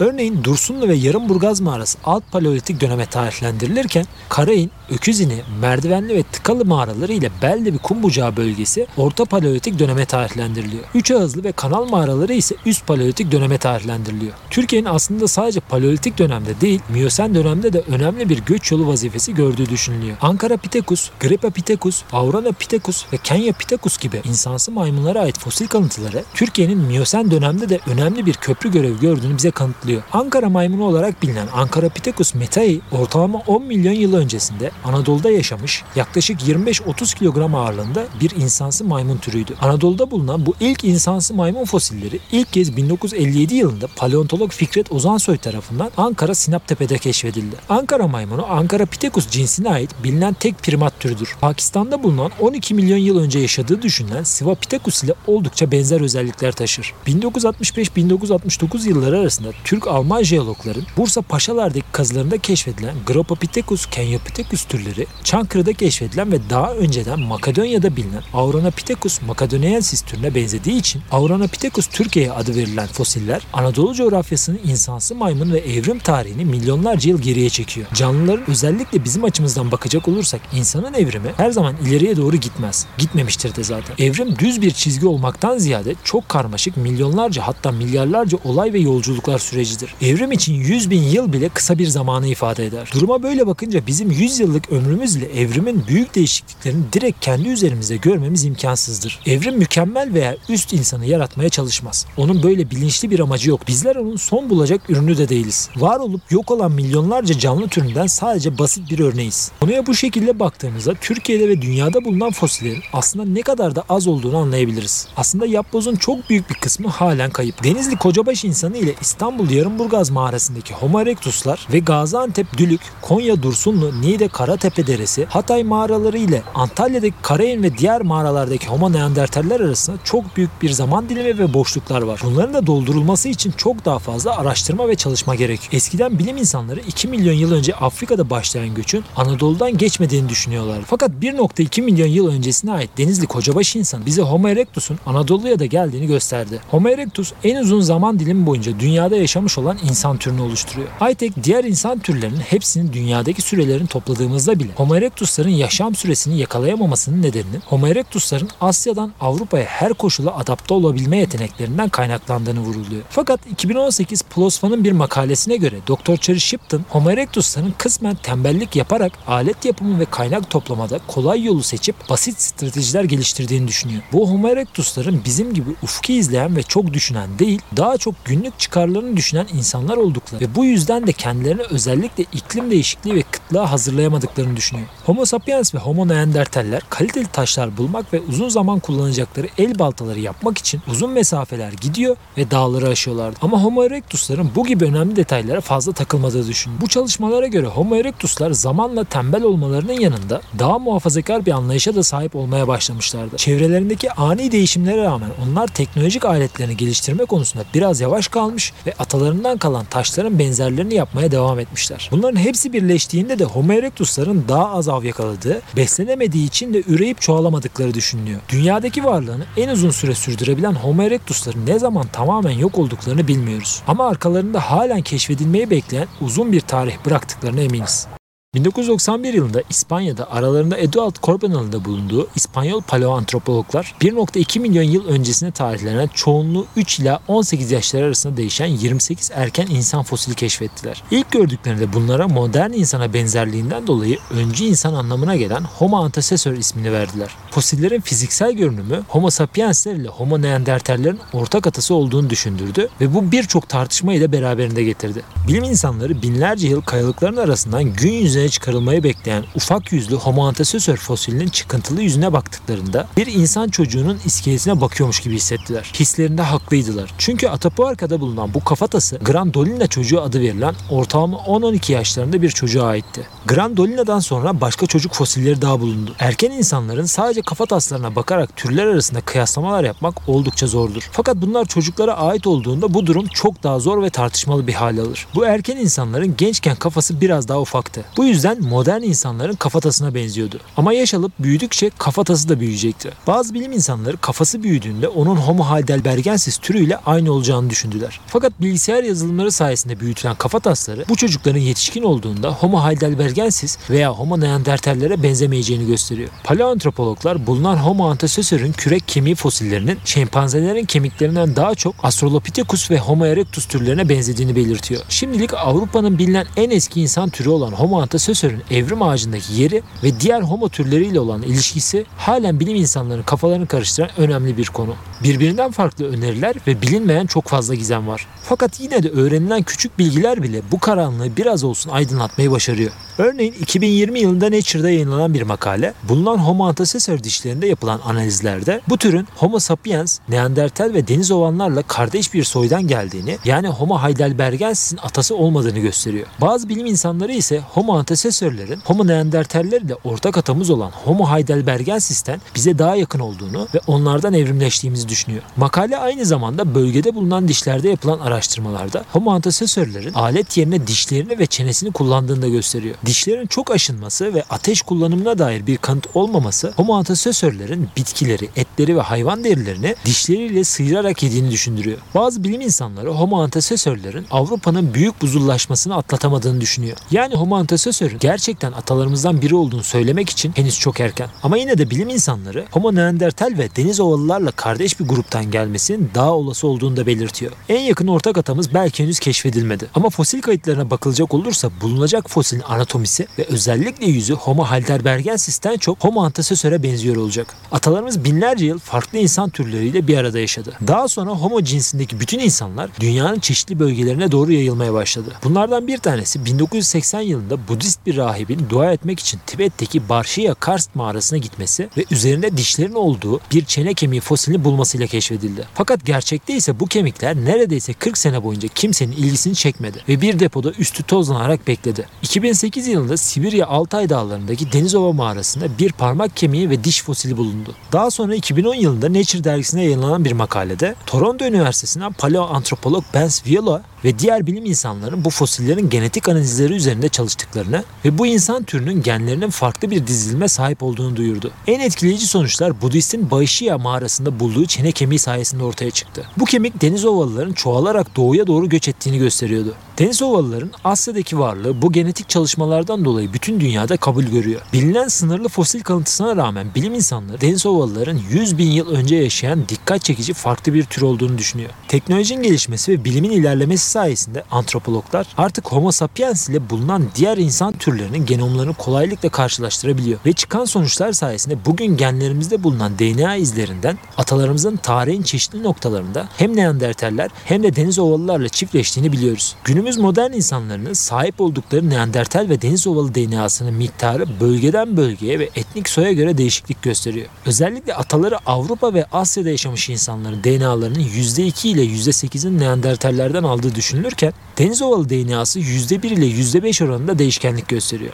Şimdilik sadece özellikle %3 ila %5 arasında Asya, Avustralya, Malezya, Filipinler ve hatta Kuzey Amerika adalarında yaşayan insanlarda belirgin bir şekilde ortaya çıkıyor. Papua Yeni Gine genomunda %6 deniz ovalı DNA'sı bulunan en yüksek seviyedeki bölgeyi oluşturuyor. Tibet halkının yüksek rakımlarda hayatta kalmalarına izin veren genin de onlardan miras kaldığı düşünülüyor. Bu tespitler aynı zamanda deniz ovalıların denizcilik yapabilen oldukça gelişmiş bir insan türü olduğunu da gösteriyor. Bilim insanları antik atalarımızın göç rotaları üzerinde ilerlerken Asya ve Avustralya faunasının birbirinden ayıran Wolf çizgisini geçtiklerini ve daha sonra aynı şeyi yapan modern insanlarla çiftleştiklerini düşünüyor. Bu adalar muhtemelen günümüz Asya'sı gibi kalabalık olan ana karadan uzakta kendi kendilerine evrimleşebilecekleri uygun bölgeleri oluşturuyordu. Bu fosil 1933 yılında Çin'de köprü inşaatı sırasında çalışan bir işçi tarafından bulundu ve değerli bir şey olduğunu düşünerek yaklaşık 80 yıl boyunca evinin kuyusunda sakladı. İyice yaşlanıp ölmeye yakın bir zamanda ailesine itiraf etmesiyle de bilim insanlarına ulaştırıldı. Ejderha insanı anlamına gelen Homo longi diye tanımlanması bu yüzden 2021 yılını buldu. Ortalama 150 bin yaşındaki ejder insanı kafatasının bu bölgedeki göç ve evrim sürecini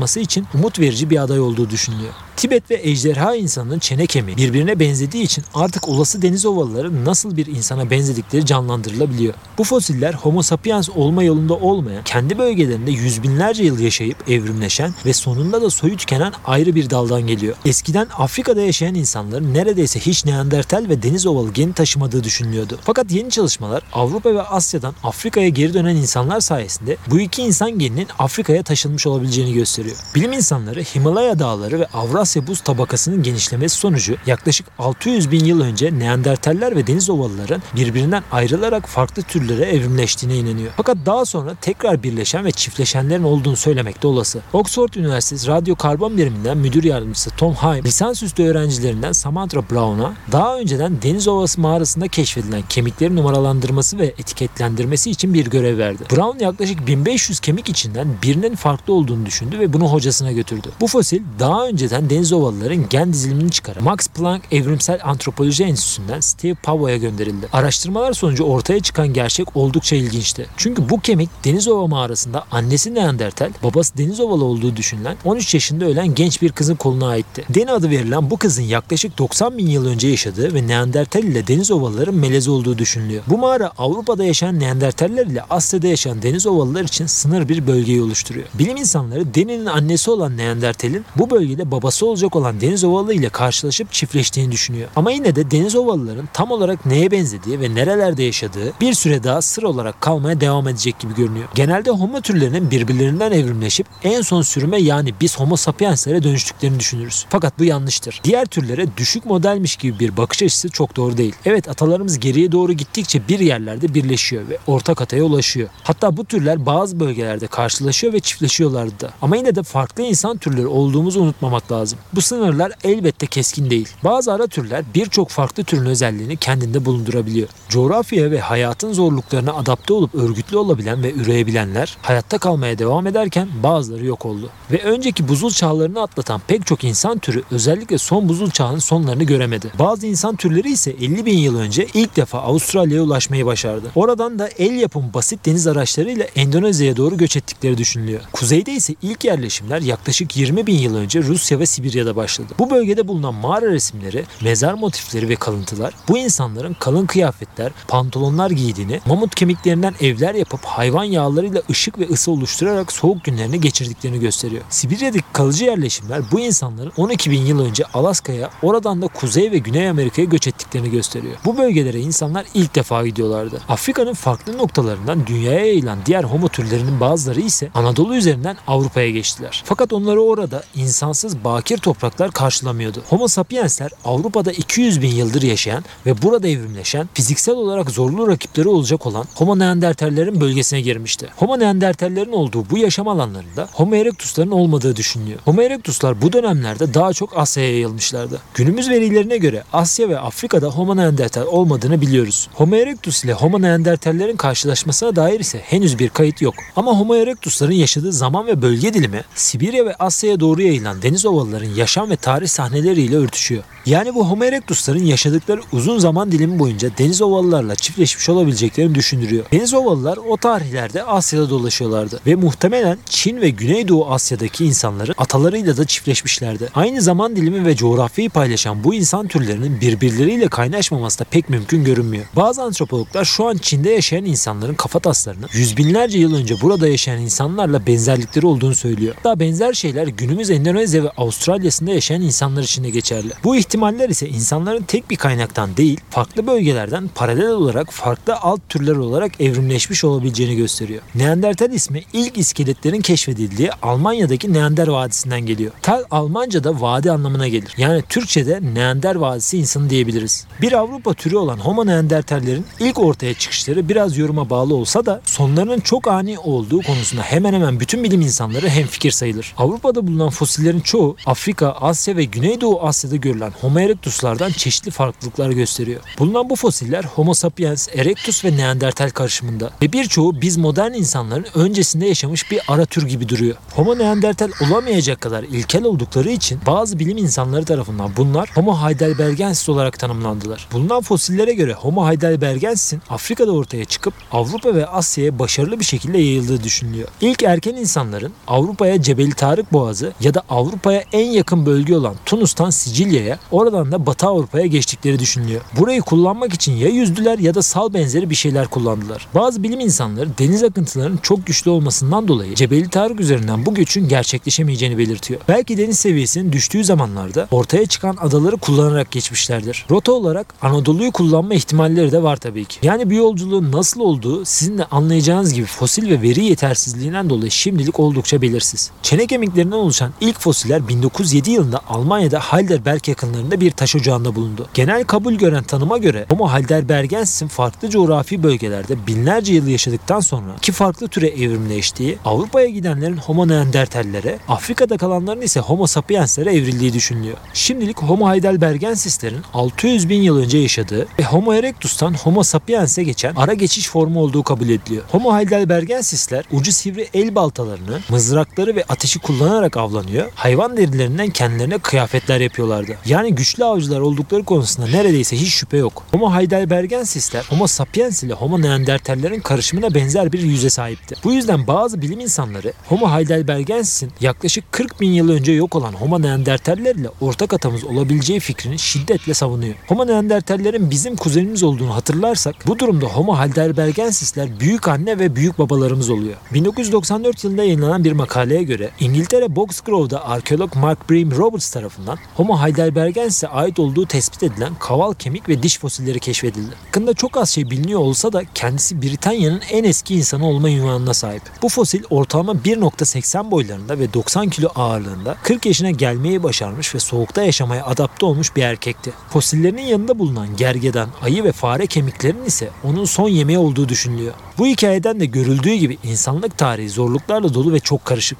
DNA araştırmaları erken insanların Afrika'dan bir defa değil defalarca göç ettiğini hatta bazen Afrika'ya geri döndüğünü kanıtlıyor. Tahmini olarak ilk büyük göçün ortalama 2 milyon yıl önce, ikinci büyük göçün 650 bin yıl önce ve üçüncü büyük göçün de 170 bin yıl önce yaşandığı düşünülüyor. Bu bölümde daha çok ikinci büyük göçten bahsedeceğiz. Çünkü bu büyük göçün sonunda Homo neandertallerin ortaya çıkmaya başladığını biliyoruz. 650 bin yıl önce başlayan bu göç ve izolasyon bu kolu iki ayrı türe ayırarak Afrika'da Homo sapienslerin Avrupa'da da Homo neandertallerin evrimleşmesine neden oldu. Buzul çağın sertleştiği 300 bin yıl öncesinde ise Avrupa'da yaşayan diğer hayvanlar ve Homo neandertaller bölgenin soğuk iklim ve koşullarına göre evrim geçirerek kafa, yüz ve vücut değişikliklerine uğradılar. Homo neandertalleri tanımlayan ilk fosiller 1829-1848 yılları arasında Belçika'daki Engis ve Forbis Quarry mağaralarından ve Avrupa'nın çeşitli yerlerinden gelmeye başladı. 1856 yılında Almanya Düsseldorf kenti yakınlarındaki Neander Vadisi'nde bulunan ve tanımlanan fosil nedeniyle bu insan türüne Neandertal ismi verildi. Bilimsel kaynaklarda ise Homo neandertallerden ilk defa 1864 yılında jeolog William King tarafından bahsedildi. Fosiller ilk keşfedildiğinde bunların Avrupa'nın eski bir insan ırkı olduğu veya sakat insanlar olduğu tartışıldı.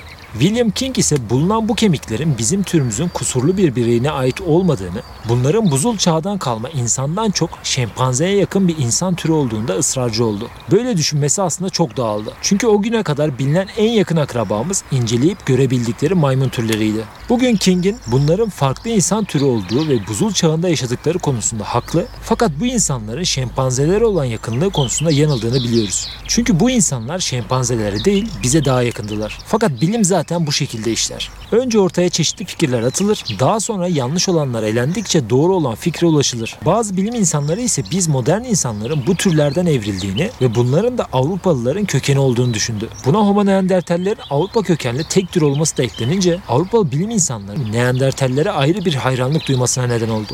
Fakat Homo neandertallerin bu kadar popüler olmasının tek sebebi Avrupalı olması değil. Bölgede bilimsel çalışmaların çok uzun yıllardır yapılıyor olması ve bulunan Homo neandertal kemiklerinin DNA'sını ve tabii ki günlük kullandıkları eşyanın çok iyi korunması, onların yaşamını ve görünüşünü aydınlatarak popüler olmasını daha da destekledi. Ama yine de Homo neandertallerin güçlü, kaba, iri yarı ve vahşi duruşu modern insan algısının dışına çıktığı için de bir taraftan onları içten içe rahatsız etmeye devam etti. Ve bu yüzden Neandertal ismi uzun yıllar zeka geriliği olan iri cüsseli, kaba, antisosyal ve geri kalmış mağara insanı tanımlaması için kullanılmaya devam etti. Mağara adamı terimi bile buradan geliyor. Homo Neandertallerin isimlerini kullanan aşağılayıcı televizyon programları, müzik grupları, oyuncaklar, iri ve kaba yapısıyla bütünleşen Homo Neandertalleri küçümsemeye ve dolaylı olarak zarif yapılı, ince uzun gelişmiş beyine sahip biz Homo sapiensleri yüceltmeye başladı. Fakat daha sonra bilimsel veriler arttıkça yavaş yavaş bu bakış açısı da değişmeye başladı. En başta fiziksel olarak Homo Neandertallerin büyük beyni bu endişeleri giderecek en önemli göstergeydi. Çünkü beyni bizden daha büyük olan bir insan türünün bizden daha aptal olması ve bizim yaptığımız şeyleri yapmaması beklenemezdi.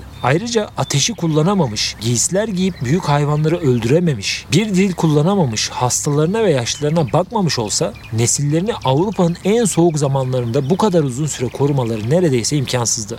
1900'lerin başlarında çoğalan Homo neandertal fosilleri bu türün çok sağlam dik duramayan, daha az zekaya sahip yarı insan bir tür olduğunu kabul etti. Fakat 2. Dünya Savaşı ile birlikte gelen çeşitli korkular Homo neandertallerin bile Homo sapienslerin bir türü olarak kabul edilmesine neden oldu. 1993 yılında yayınlanan Neandertallerin Araştırması kitabı ile Homo sapienslerin Homo neandertallerden evrimleşmediği ve onların farklı bir tür olduğu fikri yayılmaya başladı. Homo neandertallerin soyunun kuzenleri olan biz Homo sapienslerden ve ataları olduğu düşünülen Homo heidelbergensis'ten kesin olarak ne zaman ayrıldı ve farklı bir tür olduğu henüz net değil. Zaten daha önceden bu türler arası geçişin aslında hiçbir zaman tam bilinemeyeceğinden, bu geçişlerin siyah ve beyaz arası geçiş gibi yumuşak olduğundan bahsetmiştim. Ama yine de bilim insanları farkları anlamak için sembolik tarihler ve isimler belirliyor. Homo sapienslerin Homo neandertaller ile çiftleşip ürediğini de düşünürsek işler iyice karmaşık bir hal oluyor. Ve hangilerinin ara tür, hangilerinin torun olduğu elde kalan 3-5 parça fosile bakarak analiz etmek oldukça zor. Homo neandertallerin popülasyonlarının en yüksek olduğu dönemlerde dünya son buzul çağının hakimiyetinde içindeydi. Diğer birçok homo türüne göre yaşam alanları ve yayılımlarından dolayı homo neandertallerin soğuğa karşı daha adapte olduğu düşünülüyor.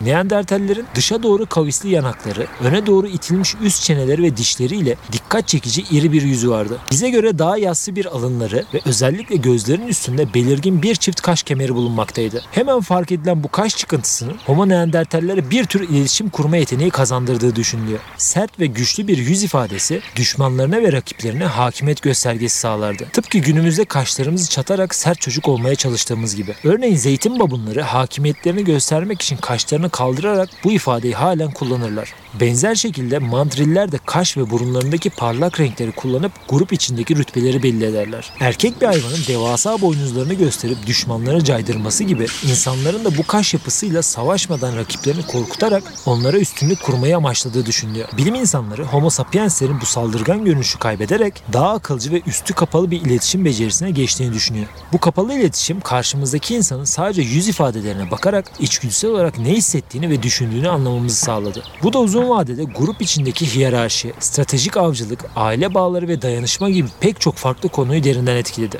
Homo neandertallerin büyük kafalarına oranla alt çeneleri hafif geriye doğru eğimliydi. Biz Homo sapienslerin küçük burunları var. Benimki o kadar küçük olmasa da sizinki muhtemelen benimkinden daha ufaktır. Homo neandertallerin ise benimkinden çok daha büyüktü.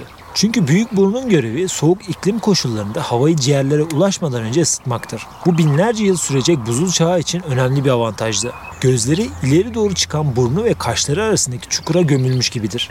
Homo neandertallerin beyni ise biz Homo sapienslerin beyninden %10 daha büyüktür. Planlı stratejik avcılığın, sosyal ilişkilerin ve beraberinde başarılı üremenin beyin yapılarını değiştirdiği ve büyümesine neden olduğu düşünülüyor. Homo neandertalleri ataları olan Homo heidelbergensis ve diğer türlerden ayıran en önemli fark geleceği öngörme ve plan yapma yeteneğidir. Tüm insan türleri elbette belirli düzeyde plan yapma ve hayal kurma becerisine sahipti. Zaten bu bir günde olmadı. Bizim günlük her konuda hayal kurma ve çeşitli planlar yaparak senaryolar oluşturma yeteneğimiz çok uzun zaman alan milyonlarca yıllık bir evrimi sonucudur. Homo neandertaller bunu kültürel evrimlerine ama en çok beyinlerinin gelişimine borçlular eskiden kaba ve ilkel olduğu düşüncesine neden olan Homo neandertallerin büyük ve farklı beyin şekli artık farklı düşünme yapısına işaret ettiği için modern insandan daha zeki olabileceğine bile işaret ediyor. Homo neandertallerin özellikle omuz ve ense kısmı başta olmak üzere vücudunun günümüz vücut geliştiricilerinden daha kaslı bir yapıya sahip olduğu düşünülüyor. Ortalama 1.60 santimlik tıknaz ama kaslı vücudu taşımak için biz Homo sapiens'lere göre güçlü kemikleri, bacakları, kısa kolları ve kaba elleri vardı. Bir Homo neandertal ile tokalaşmak veya bilek güreşi ateşi yapmak bizim için oldukça ezikleyici olurdu. Fakat türümüzün erken tarihlerinde Homo neandertaller ve Homo sapiensler binlerce yıl bir arada yaşadı, çiftleşti, savaştı ve beslendi. Hatta birbirleriyle geçen bazı zor savaşlarda kazananlar kaybedenlerle beslenmiş bile olabilir.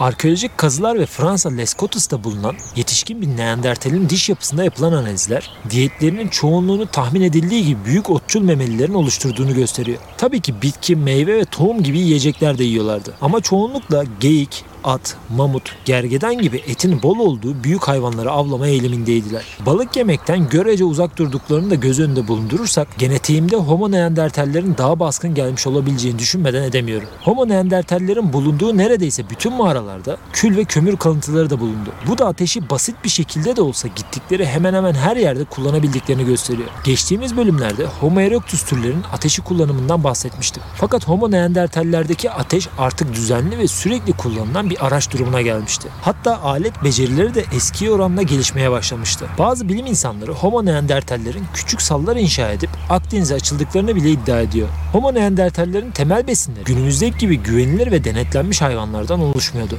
Hepsi yaban hayvanlarıydı. Bu da bazen beraberinde başka sorunları getiriyordu. İnsan türlerinin ortalama 400 bin yıl önce ateşi günlük olarak kullandığı bilinse de her zaman pek mümkün olmuyordu. Ve başarılı av sonrası beslenme mutlulukları bazen gelecekteki zor günlerin habercisi olabiliyordu. 1908 yılında Fransa'da bir köyde keşfedilen 50 bin yıl önce yaşamış Şafel'in yaşlı adam fosili en iyi eksiksiz fosillerden biri olmanın yanı sıra bu yaban hayvanları yemenin bedelini de ödemiş bir insandı. 2021 yılında yayınlanan bir makaleye göre 50 yaşlarında ölen bu adam büyük hayvanlardan bulaşan bakteriyel bir hastalık olan Akdeniz humması olarak da bilinen Brusellos'tan muzdaripti. Dünya Sağlık Örgütü'ne göre günümüzde de yaygın olan bu hastalık daha çok sığırlara bulaşıyor. Ve enfekte olan hayvanlarla doğrudan temas edildiğinde insanlara da bulaşıyor. İşte öldürdüğü hayvanların etini çiğ bir şekilde tüketen bu Homo neandertal yaşlı adamı Akdeniz humması yüzünden haftalarca ve hatta yıllarca süre gece terlemeleri, yüksek ateş ve kas ağrılarıyla yaşamış olmalı.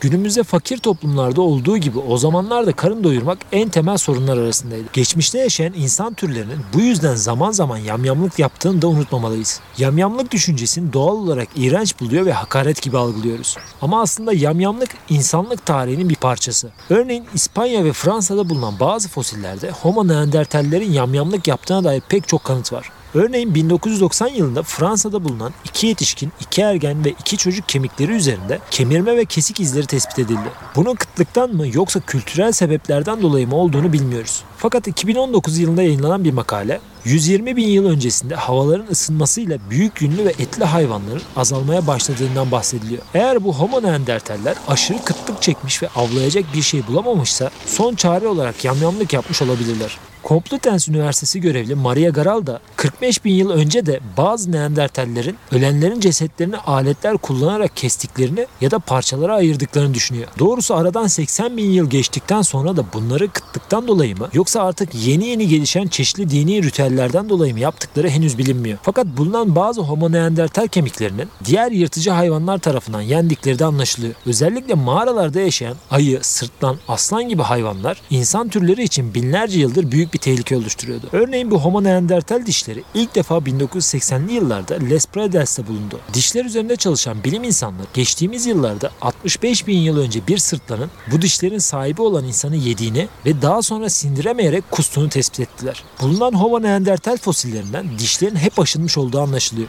Bu da ellerini serbest bir şekilde kullanabilmek için ağızlarını ve dişlerini bir üçüncü el olarak kullandıklarını gösteriyor. Muhtemelen hayvanların derilerini post, odunlarını ise işe yarar ahşap haline getirmek için tutabildikleri her şeyi dişleriyle ısırıyor, boşta kalan iki eliyle de rahatça çalışabiliyordu. 1993 yılında İtalya Almatura'da dağcılar tarafından keşfedilen bu fosil mağaranın diplerinde kalkerle kaplanmış bir şekilde bulundu. 130 bin yıl önce yaşadığı düşünülen bu Almatura insanı şimdiye kadar bulunan en eksiksiz ve iyi korunmuş Neandertal fosili fosillerinden birisini oluşturuyor. Almatura insanının da acıklı bir hikayesi var. Bu insanın mağaranın işlerinde ilerlerken bir yarıktan mağaranın diplerine düştüğü ve oradan çıkamayıp öylece ölmeyi beklediği tahmin ediliyor. Derin bir çukur olduğu için herhangi bir hayvanın girip bu insanı yeme ihtimali de olmamış. Daha sonra üzerinin çökeltilerle kaplanması bu Homo neandertali en iyi korunmuş iskeletlerden birisi haline getirmiş.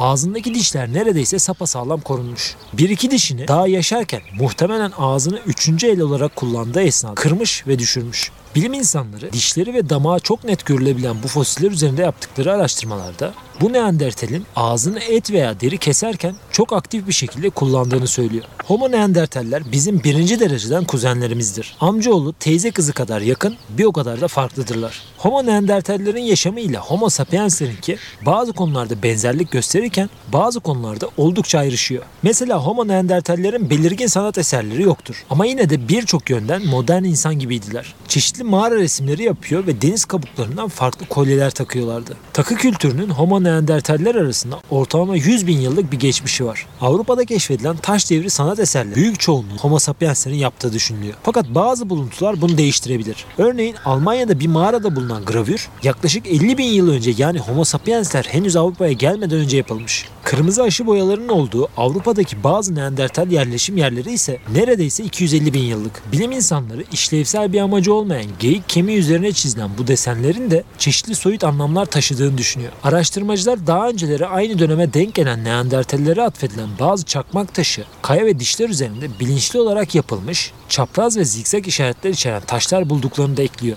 Tam anlamıyla sanat denilmese bile bazı alanları Homo Neandertallerin bilerek boyadıklarını fakat ne amaçla boyadıklarını bilmiyoruz. 2021 yılında yayınlanan bir makaleye göre Homo Neandertaller 60 bin yıl önce İspanya'daki bu mağarayı kullanmış ve belirli bölgeleri belki alanlarını belirlemek ya da topluluklarının bir simgesi olarak boyamışlardı. Bize garip gelse de Homo Neandertaller de bizim gibi zaman zaman mutlu olup garip sesler çıkararak şarkılar söyleyen, oyunlar oynayan insanlardı. Tıpkı İspanya kıyılarında bulunan bu ayak izlerinin bize gösterdiği gibi. Bilim insanları 2020 yılında İspanya'nın güneyindeki bir sahilde fosilleşmiş ayak izleri keşfettiler. Ayak izlerinin analizleri 100 bin yıl önce bu bölgede yaklaşık 36 kişilik Homo Neandertal ailesinin çocuklarıyla zıplayıp oynayarak dolaştığını kanıtlıyor.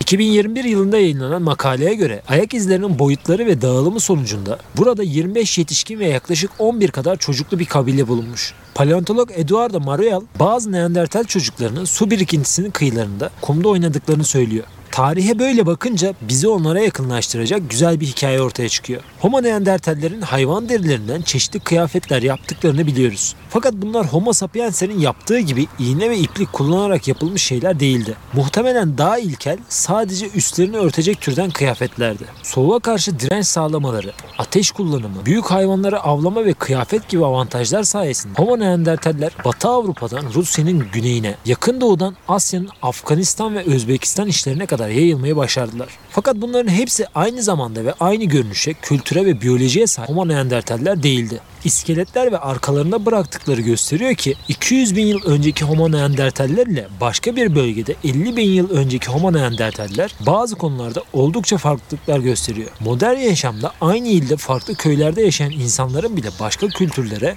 ve dış görünüşe sahip olduğunu düşünecek olursak bu oldukça normal bir durum. Evrim her konuda ve alanda sürekli devam eden bir olay. Bunu gözlemlemek bazen kolayken bazen oldukça zordur.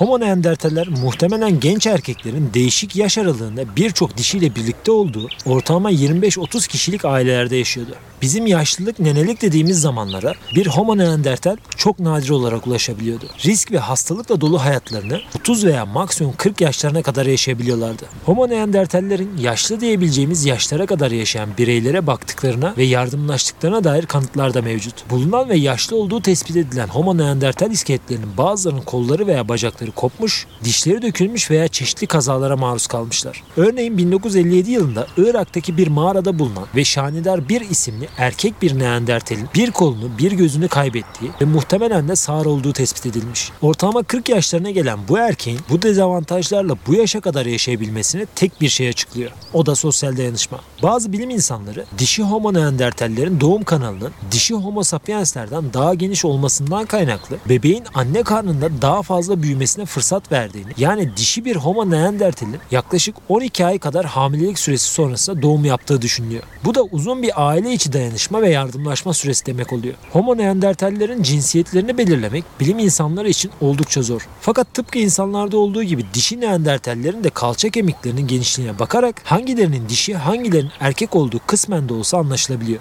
Yine de birkaç parça kemiğe bakarak bunu belirlemek biraz zor. Ayrıca bazı Neandertal dişilerinin ön kolları bazılarından çok daha fazla çalışıyordu ve kolları erkek Neandertallerin kolları kadar kaslı bir yapıya sahipti. Bu da erkekler avdayken dişi Neandertallerin avlanan hayvan derisi üzerinde çok fazla çalıştığını ve tabii ki günümüzde olduğu gibi iş ve görev dağılımları yaptığını gösteriyor. 2020 yılında Nature'da yayınlanan bir makaleye göre Neandertal genleri üzerinde yapılan kapsamlı araştırmalarda Neandertal çocuklarının modern insanlara kıyasla daha yaşlı anneleri ve daha genç babaları olduğu sonucu ortaya çıkıyor. Erkek Neandertaller daha çok risk alıp savaşlarda veya avlarda daha erken yaşlarda öldüğü için geride kalan dişi Neandertaller daha uzun yıllar yaşıyor ve daha genç erkek Neandertallerden çocuk sahibi oluyorlardı. Böylece yavruların uzun büyüme ve bakım evresi biraz daha deneyimli ve bilgili ama yaşlı anneler, teyzeler ve anneanneler sayesinde gerçekleşiyordu. Bir zamanlar şiddet yanlısı, düşünme yetisi olmayan canavarlar olarak resmedilmelerinin aksine artık Neandertallerin günümüzdeki tasvirleri onların süslendiklerini, sanatsal faaliyette bulunduklarını, hastalara ve yaralılara baktıklarını ve hatta belki de ölülerini gömdüklerini göz önüne alıyor. 2020 yılında Iraklı arkeologlar Şanidar mağarasında 50 bin yıl önce bilerek gömülmüş Homo neandertal fosilleri keşfettiler. Aslında bu bölgede Neandertallerin yaşadığı 1950'lerden bu yana yapılan kazılardan biliniyordu.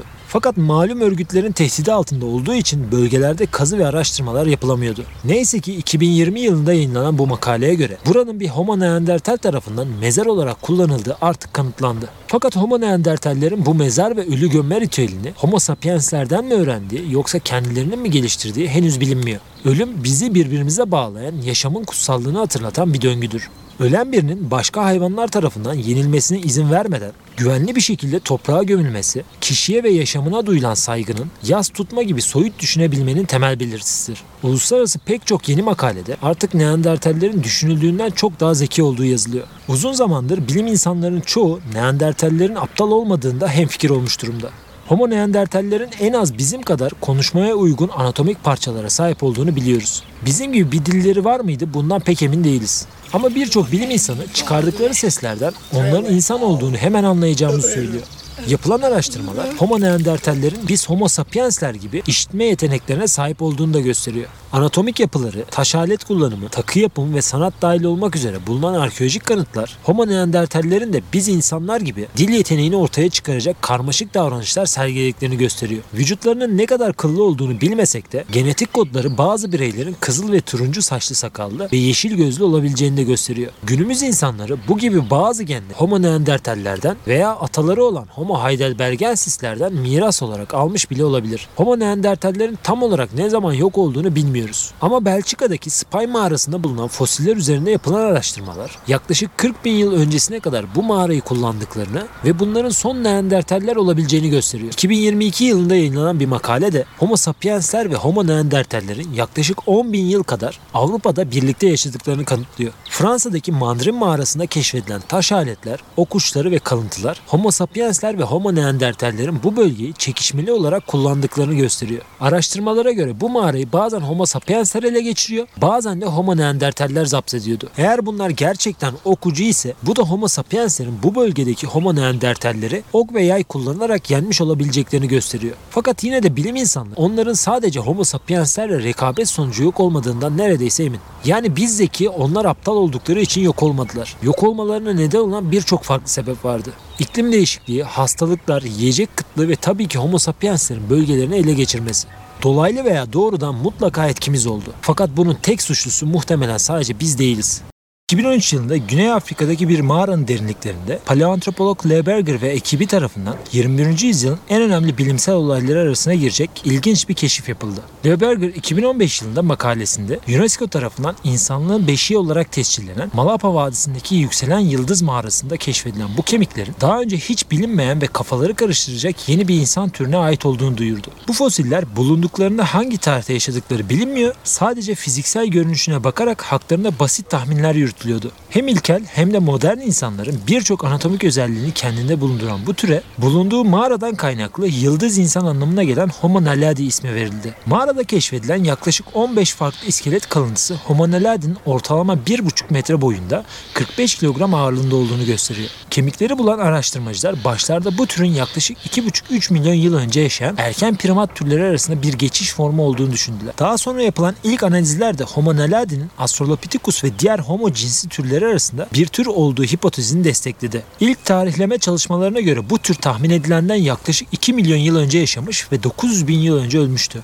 Bu bilim dünyasında adeta bir şok etkisi yarattı. Araştırmaların yapıldığı bölge Homo naledi kalıntıların bulunmasıyla ünlü bir alan ve bu bölgede bebekten yetişkine kadar toplamda 28 kadar kafatası, 6 tane diş ve neredeyse 2000 parça kemik fosili bulundu. Daha sonra kazıların devam ettiği sadece profesyonel mağaracıların ulaşabildiği bölgelerden birinde küçük bir çocuk kafatası keşfedildi. Bilim insanlarının bulduğu insansı maymun ve insan fosillerinin genelde büyük bir çoğunluğu yetişkin bireylere ait olur. Çocuk ve bebek kemikleri çok ince ve çağlar boyunca sağlam kalamayacak kadar kırılgan olduğu için çok nadir bulunan fosiller arasındadır. Bulunan çocukların çoğu süt dişlerinden anlaşıldığı kadarıyla 3 ile 6 yaşları arasındaydı. Yapılan analizler sonucu aralarında en dipte korunmuş olan fosilin 10-15 yaşlarında bir çocuğa ait olduğu belirlendi. Bilim insanları başka bir Homo naledi tarafından mağaranın en dibine yerleştirildiği düşünülen bu çocuğa kayıp olan anlamına gelen Letimela'dan dolayı Leti adını verdiler. Özellikle bu Homo naledi çocuğu üzerinde dünyanın çeşitli yerlerindeki birbirinden bağımsız 11 laboratuvar tarafından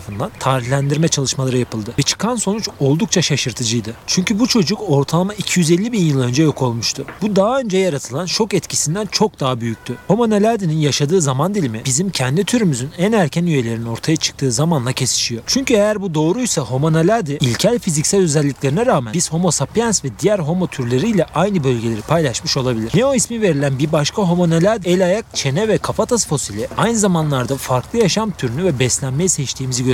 Neo en iyi korunmuş Homo naledi fosili olma özelliğine sahip. Eksiksiz denebilecek kafatası ve iskeleti Homo naledi hakkında çok şey anlatıyor. Nadir bulunan el ayak ve parmak fosillerinin yapılarına baktığımızda Homo naledilerin bizden daha iyi tırmanıcı olduklarını fakat bizim gibi alet de kullanabildiklerini anlıyoruz. Bu yeni bilgiler Güney Afrika'da daha önceleri bulunan taşların sadece Homo türleri tarafından yapılıp kullanılmadığı anlamına da geliyor. Biz modern Homo sapienslerle benzer yapıya sahip olan ayakları ise onların da bizim gibi iki ayaklarının üstüne kalktıklarını ve yürümeye başladıklarını gösteriyor. Parmak kemikleri Lucy'nin türü olan Australopithecus afarensis gibi birçok erken insan fosil türünden çok daha kıvrık. Yani bu özellikler onun hem Australopithecus hem de Homo cinsleri gibi yaşadığını gösteriyor. Nelerle beslendiği ve ne yediği ise bambaşka bir tartışma konusu. 2017 yılında yayınlanan bir makale Homo naledi'nin fosillerindeki diş kırıklarının sebebinin ufak sert kabuğu olan yemişler ve tohumlar olduğunu gösteriyor. Dişlerin beslenmeye göre ne oranla kırıldığı karşılaştırıldığında şempanzelerin %5, gorillerin %10, babunların %25 oranında bir diş kırığı var. Homo naledi'nin diş kırıkları ise %40 oranında hasar görmüş durumda. Bu da Homo naledi'nin beslenmesinin babunların beslenme şekline oldukça benzer olduğunu gösteriyor. Ayrıca çenenin sağ tarafındaki dişlerin daha çok kırılması Homo naledi'nin sağ elini kullanarak yiyecekleri ağzına yerleştirdiğini gösteriyor. Bu hasarlar Australopithecus afarensis türündeki hasarlardan neredeyse iki kat daha fazla. Fakat işin ilginç kısmı beyninde başlıyor. Çünkü Homo naledi'nin beyin boyutu modern insanın neredeyse üçte biri kadar. Şempanzeden biraz büyük olmasına rağmen beyin şekli ve yapısı ise neredeyse biz Homo sapienslerinki gibi. Bu da Homo naledi'nin ilkel görünüşüne rağmen bizim sahip olduğumuz gibi davranış ve düşünme yeteneklerine sahip olabileceği ihtimallerini akla getiriyor. 2018 yılında PNAS'ta yayınlanan bir makale Homo naledi'nin portakal büyüklüğündeki beyninin karmaşık bir çalışma düzenine sahip olduğunu öne sürüyor. Zaten Homo naledi'nin beynini inceleyecek olursanız bunun modern bir insanın küçük bir beyni olduğunu düşünürsünüz. Bu fosillerin başka Homo nalediler tarafından ölüm ritüelleri şeklinde buralara bırakılması da zaten ölüm acısı, kederi ve beraberinde belirli soyut inançların bir göstergesi. Bazı bilim insanları açık açık Homo naledilerin de sonunu Homo sapienslerin getirdiğini söylüyor. Birçok insan ve hayvan türünün soyunun kesin olarak neden yok olduğunu bilmemiz imkansız. Fakat yapılan bütün araştırmalar Homo sapiens ile karşılaşan diğer canlı türlerinin pek şanslı olmadığını gösteriyor. Buna Avrupa'da yaşayan Homo neandertallerden Endonezya'da yaşayan Homo floresiensis türlerine kadar pek çok insan türü de dahil. Erken Homo sapiensler Güney Afrika'ya geri döndüklerinde orada yaşayan Homo naledi'nin yok olmasına dolaylı da olsa katkıda bulunmuş olabilir. İnsanın ve canlıların evrimi tahmin edip anlamaya çalıştığımızdan çok daha detaylı ve anlaşılması zor bir süreç. Direkt maymundan gelseydik anlaması ve kabul etmesi hepimiz için daha kolay olurdu. Ama muhtemelen keşfetmesi bu kadar keyifli ve heyecan verici olmazdı. Homo naledi fosilleri bize insan evriminin düşünüldüğü gösterdiği gibi tek bir çizgide birbirine evrilerek değiştiğini değil, ne kadar karmaşık ve farklı dallara ayrılarak evrimleştiğini çok net bir şekilde gösteriyor. Bilim insanları 2021 yılında daha önceleri Homo heidelbergensis, Homo rhodesiensis veya Homo erectus türlerinden birisi olduğu düşünülen Bodo kafatasının artık yeni bir tür olan Homo bodoensis'e ait olduğunu duyurdu. Yaklaşık 600 bin yıl önce yaşadığı düşünülen Bodo insanının kafatası 1976 yılında jeolog John Kalp liderliğindeki bir Etiyopya keşif gezisinin üyeleri tarafından bulunmuş, Kanada'daki Winnipeg Üniversitesi'nden paleoantropolog Mirjana Roksandik ve meslektaşları tarafından tanımlanmıştı. Bilim insanlarını ilk şaşırtan şey bu kafatasının yaşadığı döneme göre çok fazla büyük olmasıydı. Fakat ayrıca Homo erectus'a olan benzerliğinden dolayı birçok tartışmayı da beraberinde getirmeyi başardı. Bu benzerlikler onun Homo sapiensler ile Homo erectus'lar arasındaki bir türü temsil ettiğini düşündürüyor. Araştırmacılar bu kazılarda kafatasının keşfedildiği Avaş Nehri'nin yakınlarında aşölyen taş aletleri ve çeşitli hayvan kemikleri de bulmuştu. Bilim insanları bu yüzden Boda insanının bu taş aletleriyle o hayvanları keserek beslendiği yönünde çeşitli teoriler ortaya attı. Fakat Boda insanının kafasındaki kesik izleri bu soruyu biraz daha şaşırtıcı bir hale getirdi.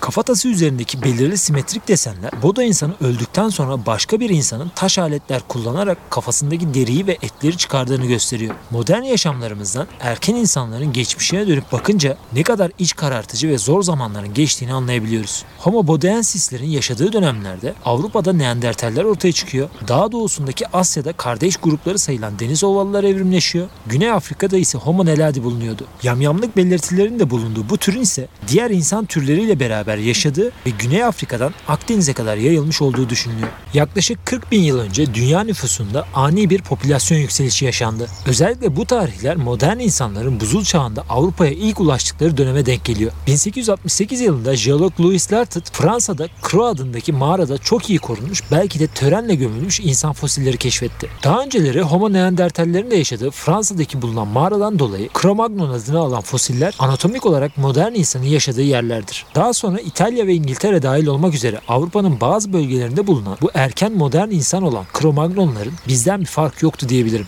Bir Homo neandertale modern kıyafetler giydirip Bağcılar'da gezdirsek fazla dikkat çektiği için dızlanması çok vakit almazdı. Fakat bu Cro-Magnon için geçerli değil. Anatomik olarak neredeyse bir farkımız olmadığı için sıradan bir tas kafa modeliyle aralarına kolayca karışabilirdi. Cro-Magnon'un kullandığı baltalar da taştan yapılıyordu. Fakat artık daha büyük taşlar kullanılarak daha keskin, ucuna bağlanıp kullanılabilen çeşitli şekilleri ve işlevleri bulunan taştan aletlerdi. Homo neandertallerin aksine Cro-Magnonların yaşam alanlarında artık dikim için iğne, havan, tığ, balık avlamak için ağ kurşunu ve iğnesi, ip, mızrak, zıpkın, ok, yay gibi çeşitli farklılıklarda modern aletler bulundu. Benzer zamanlarda aynı bölgelerde yaşayan Homo neandertaller çeşitli el baltaları için 10 kilometrelik bir çevreyi dolaşıyorken Cro-Magnonlar sadece süs eşyalarıyla takas ve ticaret yapmak için bile çok daha uzun mesafeleri aşabiliyordu.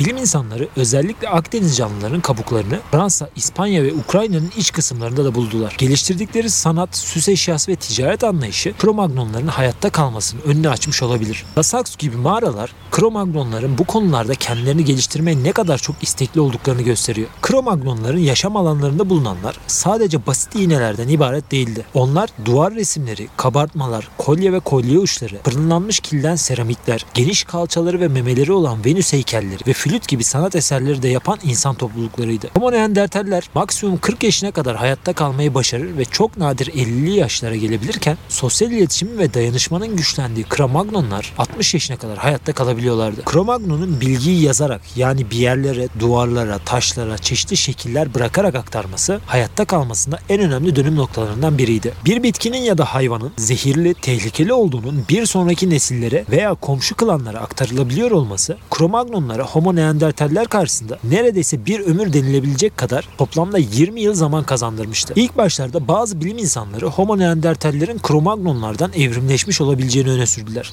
Fakat yaklaşık 40 bin yıl önce bulunan Homo neandertalleri çağdaşları olan Cro-Magnon'la kıyaslandığında oldukça bambaşka türler olduğu ortaya çıktı. Cro-Magnon 40 bin yıl öncesinde bile modern insan ile aynı anatomik ve bilişsel özelliklere sahipti. Cro-Magnonlar Afrika'dan Avrupa'ya geldiğinde bir şey oldu ve tıpkı Amerika kıtasının keşfinde olduğu gibi Avrupa'da yaşayan Homo neandertaller neredeyse birden yok oldu.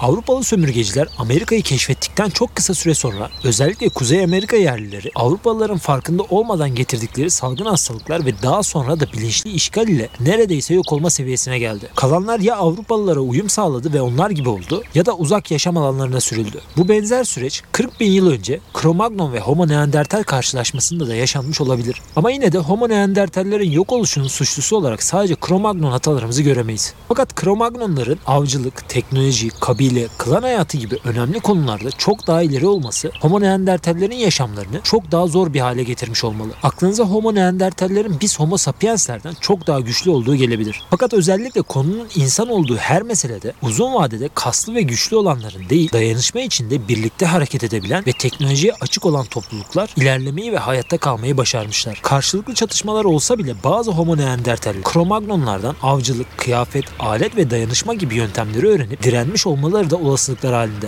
Max Planck Evrimsel Antropoloji Enstitüsü'nde görevli paleogenetik bilimci Kai Prüfer, modern insan DNA'sının Neandertal gen havuzuna yaklaşık 130 ila 145 bin yıl önce girdiğini düşünüyor. Cro-Magnonlar ve Homo neandertaller de mutlaka karşılaştılar ve hatta çiftleştiler. Fakat henüz bu ikisinin melezi diyebileceğimiz bir fosil kanıtı yok. Ayrıca anatomik yapılarını göz önüne alırsak dişi bir Homo sapiens'in erkek Homo neandertal ile çiftleşmesi sonucu hamilelik süresi kısa olacaktır. Fakat neandertal bir babaya sahip olduğu için çocuğun gelişimi henüz tamamlanmamış olmasına rağmen büyük kafa anne için doğumunda sorun olacaktır. Böyle bir durumda annenin bu doğumu hem kendi hem de bebeği için sağlıklı bir şekilde gerçekleştirmesi çok zor bir ihtimal. Bu doğum gerçekleşse bile erken bir doğum olacağı için bebeğin yaşaması da pek olası görünmüyor. Eğer hamile kalan dişi bir Homo neandertal olduysa bile Homo sapiens babadan kaynak 12 aylık doğum süreci çok uzun olabilir ve yine bu doğum bebeğin ve annenin ölümüyle sonuçlanabilirdi. 2017 yılında Science Direct'te yayınlanan bir makaleye göre de Neandertal erkek ve modern insan dişisi birlikte olduğunda az önce bahsettiğim gibi genellikle düşükle sonuçlanacak doğumlar yaşanıyordu. Öyle ya da böyle özellikle Avrupa'daki insanların %2 ila %10 oranında Homo neandertal DNA'sı taşıdığını düşünürsek çiftleşmelerin bir kısmı başarılı olmuş olabilir. Ya da daha büyük bir olasılık bu genler iki türün çok daha eski ortak bir atasından kalan miraslardır. Bazı araştırmalar Homo neandertallerin konuşma yetilerinin zayıf olduğu ve dil geliştiremeyeceklerini söylüyor. Konuşma modern insana evrimleşen Cro-Magnonlarda aile, avcılık ve kabile içi iletişim için çok önemliydi. İki tür arasında çiftleşmeler ve birliktelikler olsa bile Homo neandertaller ile dil iletişimi kuramamak Cro-Magnonların onları seçmemesi ve ürememesi için yeterli bir sebep olabilirdi. Cro-Magnonlar dil becerisi olmayan bir Homo neandertale aile ve sürü içi hiyerarşiyi, yeni modern aletlerin yapımı ve kullanımını, hangi bitkilerin zehirli ya da ilaç görevi gördüğünü, stratejik avlarda grup içi taktik, teknik ve görev dağılımlarını anlatamazlar. Avlanacak tek büyük bir avın bile kabile geleceği için kritik öneme sahip olduğu düşünülürse, rekabet halinde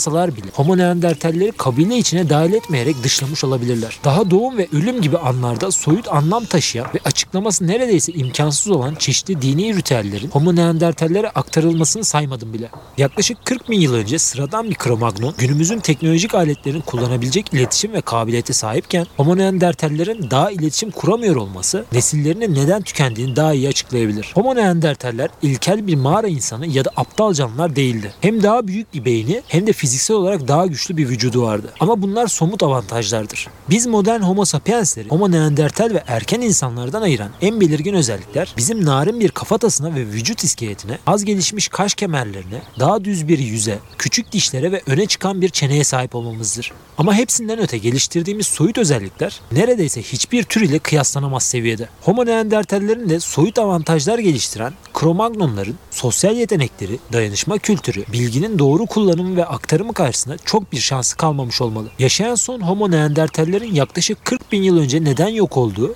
ve geriye sadece Homo sapiens'in hayatta kaldığını kimse tam olarak bilmiyor. Bazı bilim insanları iklim değişikliği ve yetersiz beslenmenin aşamalı olarak Homo neandertallerin sonunu getirdiğini düşünürken bazıları Homo sapienslerin Homo neandertalleri öldürdüğünü ve onlara yaşam alanı bırakmadığını düşünüyor. Ve tabii ki onların nesiller boyu atalarımızla çiftleşerek modern Homo sapienslerin arasına karıştıklarını düşünenler de var. Kim bilir belki şehirde veya köyde dış görünüşüne bakarak şüphelendiğiniz benim gibi bazı insanlar Homo neandertal genini çok daha yüksek miktarlarda taşıyor olabilir.